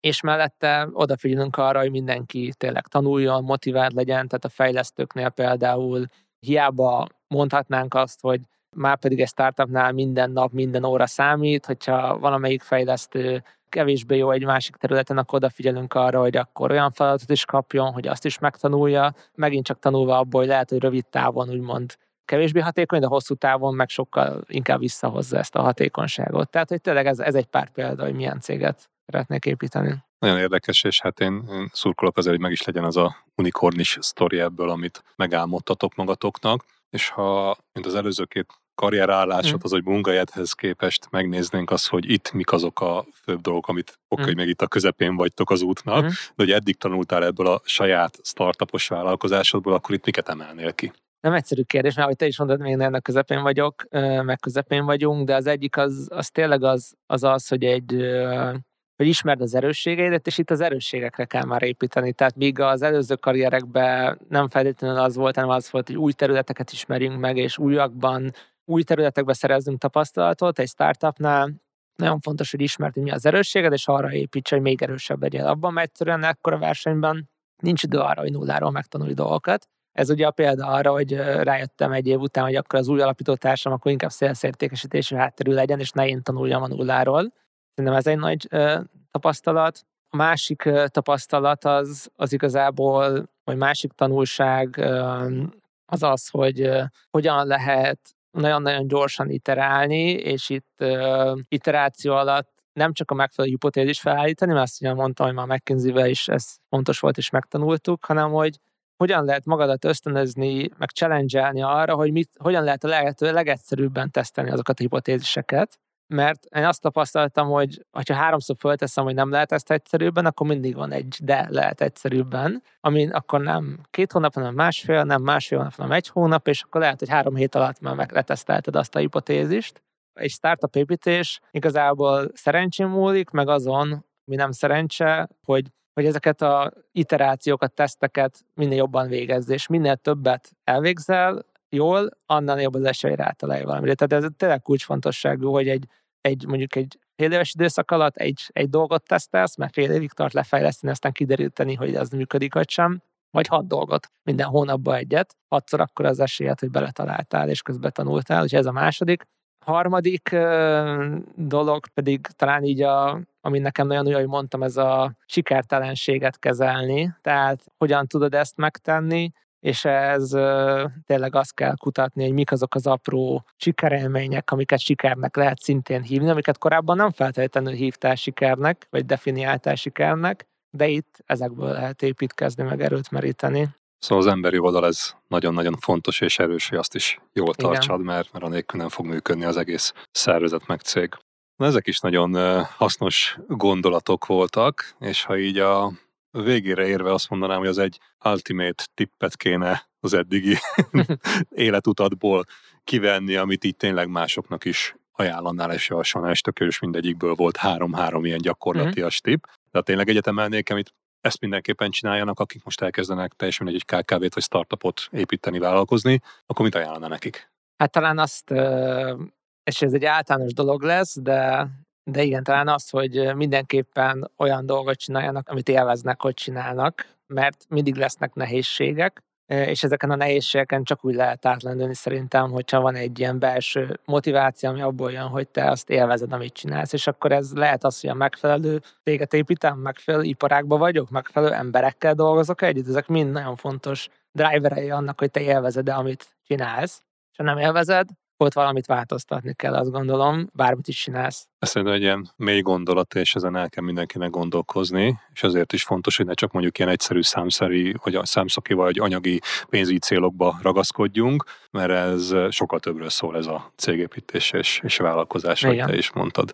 És most végig gondolva egy kicsit ezt a beszélgetést veled, Szerintem nagyon érdekes, amikor úgy beszélgetek valakivel, aki elindult, kipróbálta magát az életbe, sikertelen volt az első vállalkozói próbálkozás, elment egy multihozott karriert csinált, és, és sikeres volt, csomó minden tanult, élvezte, szerette, amit csinált, jól is élt belőle, aztán utána nem kvázi az egy útja volt, hanem lépett egy új irányba, akkor egy elment egy, egy jól működő KKV-hez, mm. ami ugyanígy technológiai cég volt, és skálázta, és utána ott is olyan kihívásokat, meg olyan eredményeket ért el, amit, amit kevesen mondhatnak el magukról, és ott is megvoltak a dolgok, hogy tanuljon, új tudást szerezzen, és ez egy olyan furcsa dolog, hogy még a második cégnél is, mm. tehát hogy csak a tanulás cél, és akkor tovább ment, mert a jövőképben benne volt, hogy egy saját céget szeretne csinálni, mert az önmegvalósítás az neki egy nagyon-nagyon fontos, és hogy mondtad itt már a gyerekkori Igen. éned, vagy a véredben is benne volt, hogy ki szeretnéd magad így próbálkozni, viszont tudatosan készülve erre, és több területen megszerezve azt a nem csak a elméleti, hanem a gyakorlati tudást is, hogy hogy lehet ezt összerakni, és tudatosan készülve arra, hogy meglegyen az anyagi háttered is, hogy kibírt azokat a kilengéseket, amit mondjuk egy, egy sikertelen kezdeti vagy kiinduló állapotban, mire gyorsan reagálni kell, semmi csak olyan meg a lábat, hogy akkor hagyjuk a fenébe, és menjek inkább mm. vissza egy ilyen biztonságos cég vagy multi mm. karrierúthoz ezt építve eljutottál oda, hogy tényleg unikális álmaid vannak, viszont úgy látszik, hogy a piac és a befektetők legalábbis már ezt mhm. értékelték, mm. és utána azzal a tudással, amit mondtál, talán képesek vagytok is erre, hogy bejárjátok ezt az utat. És megint nagyon fontos dolog volt nekem, ami így, így a szívemhez közel mhm. álló dolog volt, hogy nem csak a dollármilliárdos értékelés, hogy egy unikorn is legyen az induló startupodból, lebeg ott a szemed előtt, hanem azt nagyon-nagyon fontos, hogy a csapat, a cég, a kultúra, és hogy élvezd, hogy élményszerű legyen Igen. ezt csinálni, mert ha elveszted ezt a életérzést, akkor valószínűleg ilyen kényszeres nem fogod csinálni a céget, és ha ez megvan, akkor viszont sokkal jobb, és nő az esélyed arra, hogy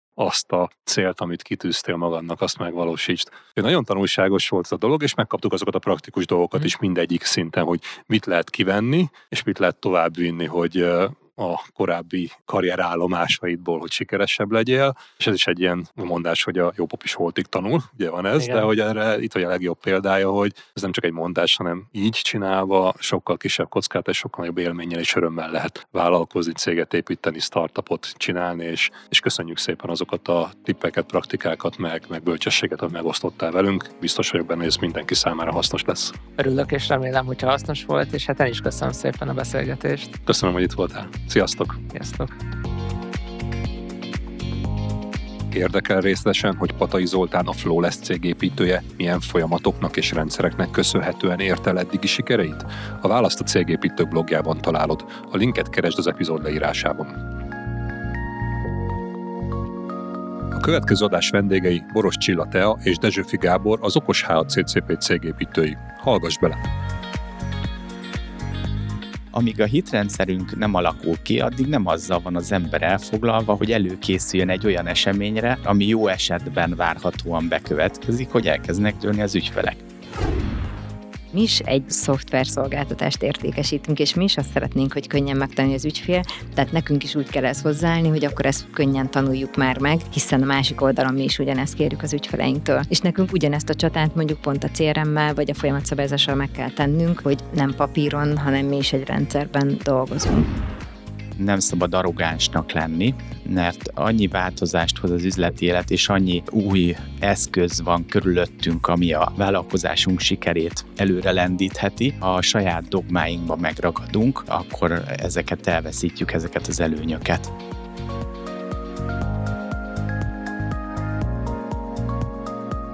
Köszönjük, hogy velünk voltál! Kövesd a cégépítőket, amit megtalálsz kedvenc podcast platformodon Hallgassd a sorozatot, értékeld, bízom benne, hogy öt csillagra, hozd meg másokkal, és találkozzunk a következő adások során is. Látogass el a Cégépítő blogjára, ahol olyan értékes információkhoz juthatsz, amik segítenek mindennapjét és a céget sikeresebbé tételében. Tanulj és inspirálódj velünk, legyél jobb minden nappal. Én Egerszék Krisztián vagyok, és ez itt a Cégépítő Podcast.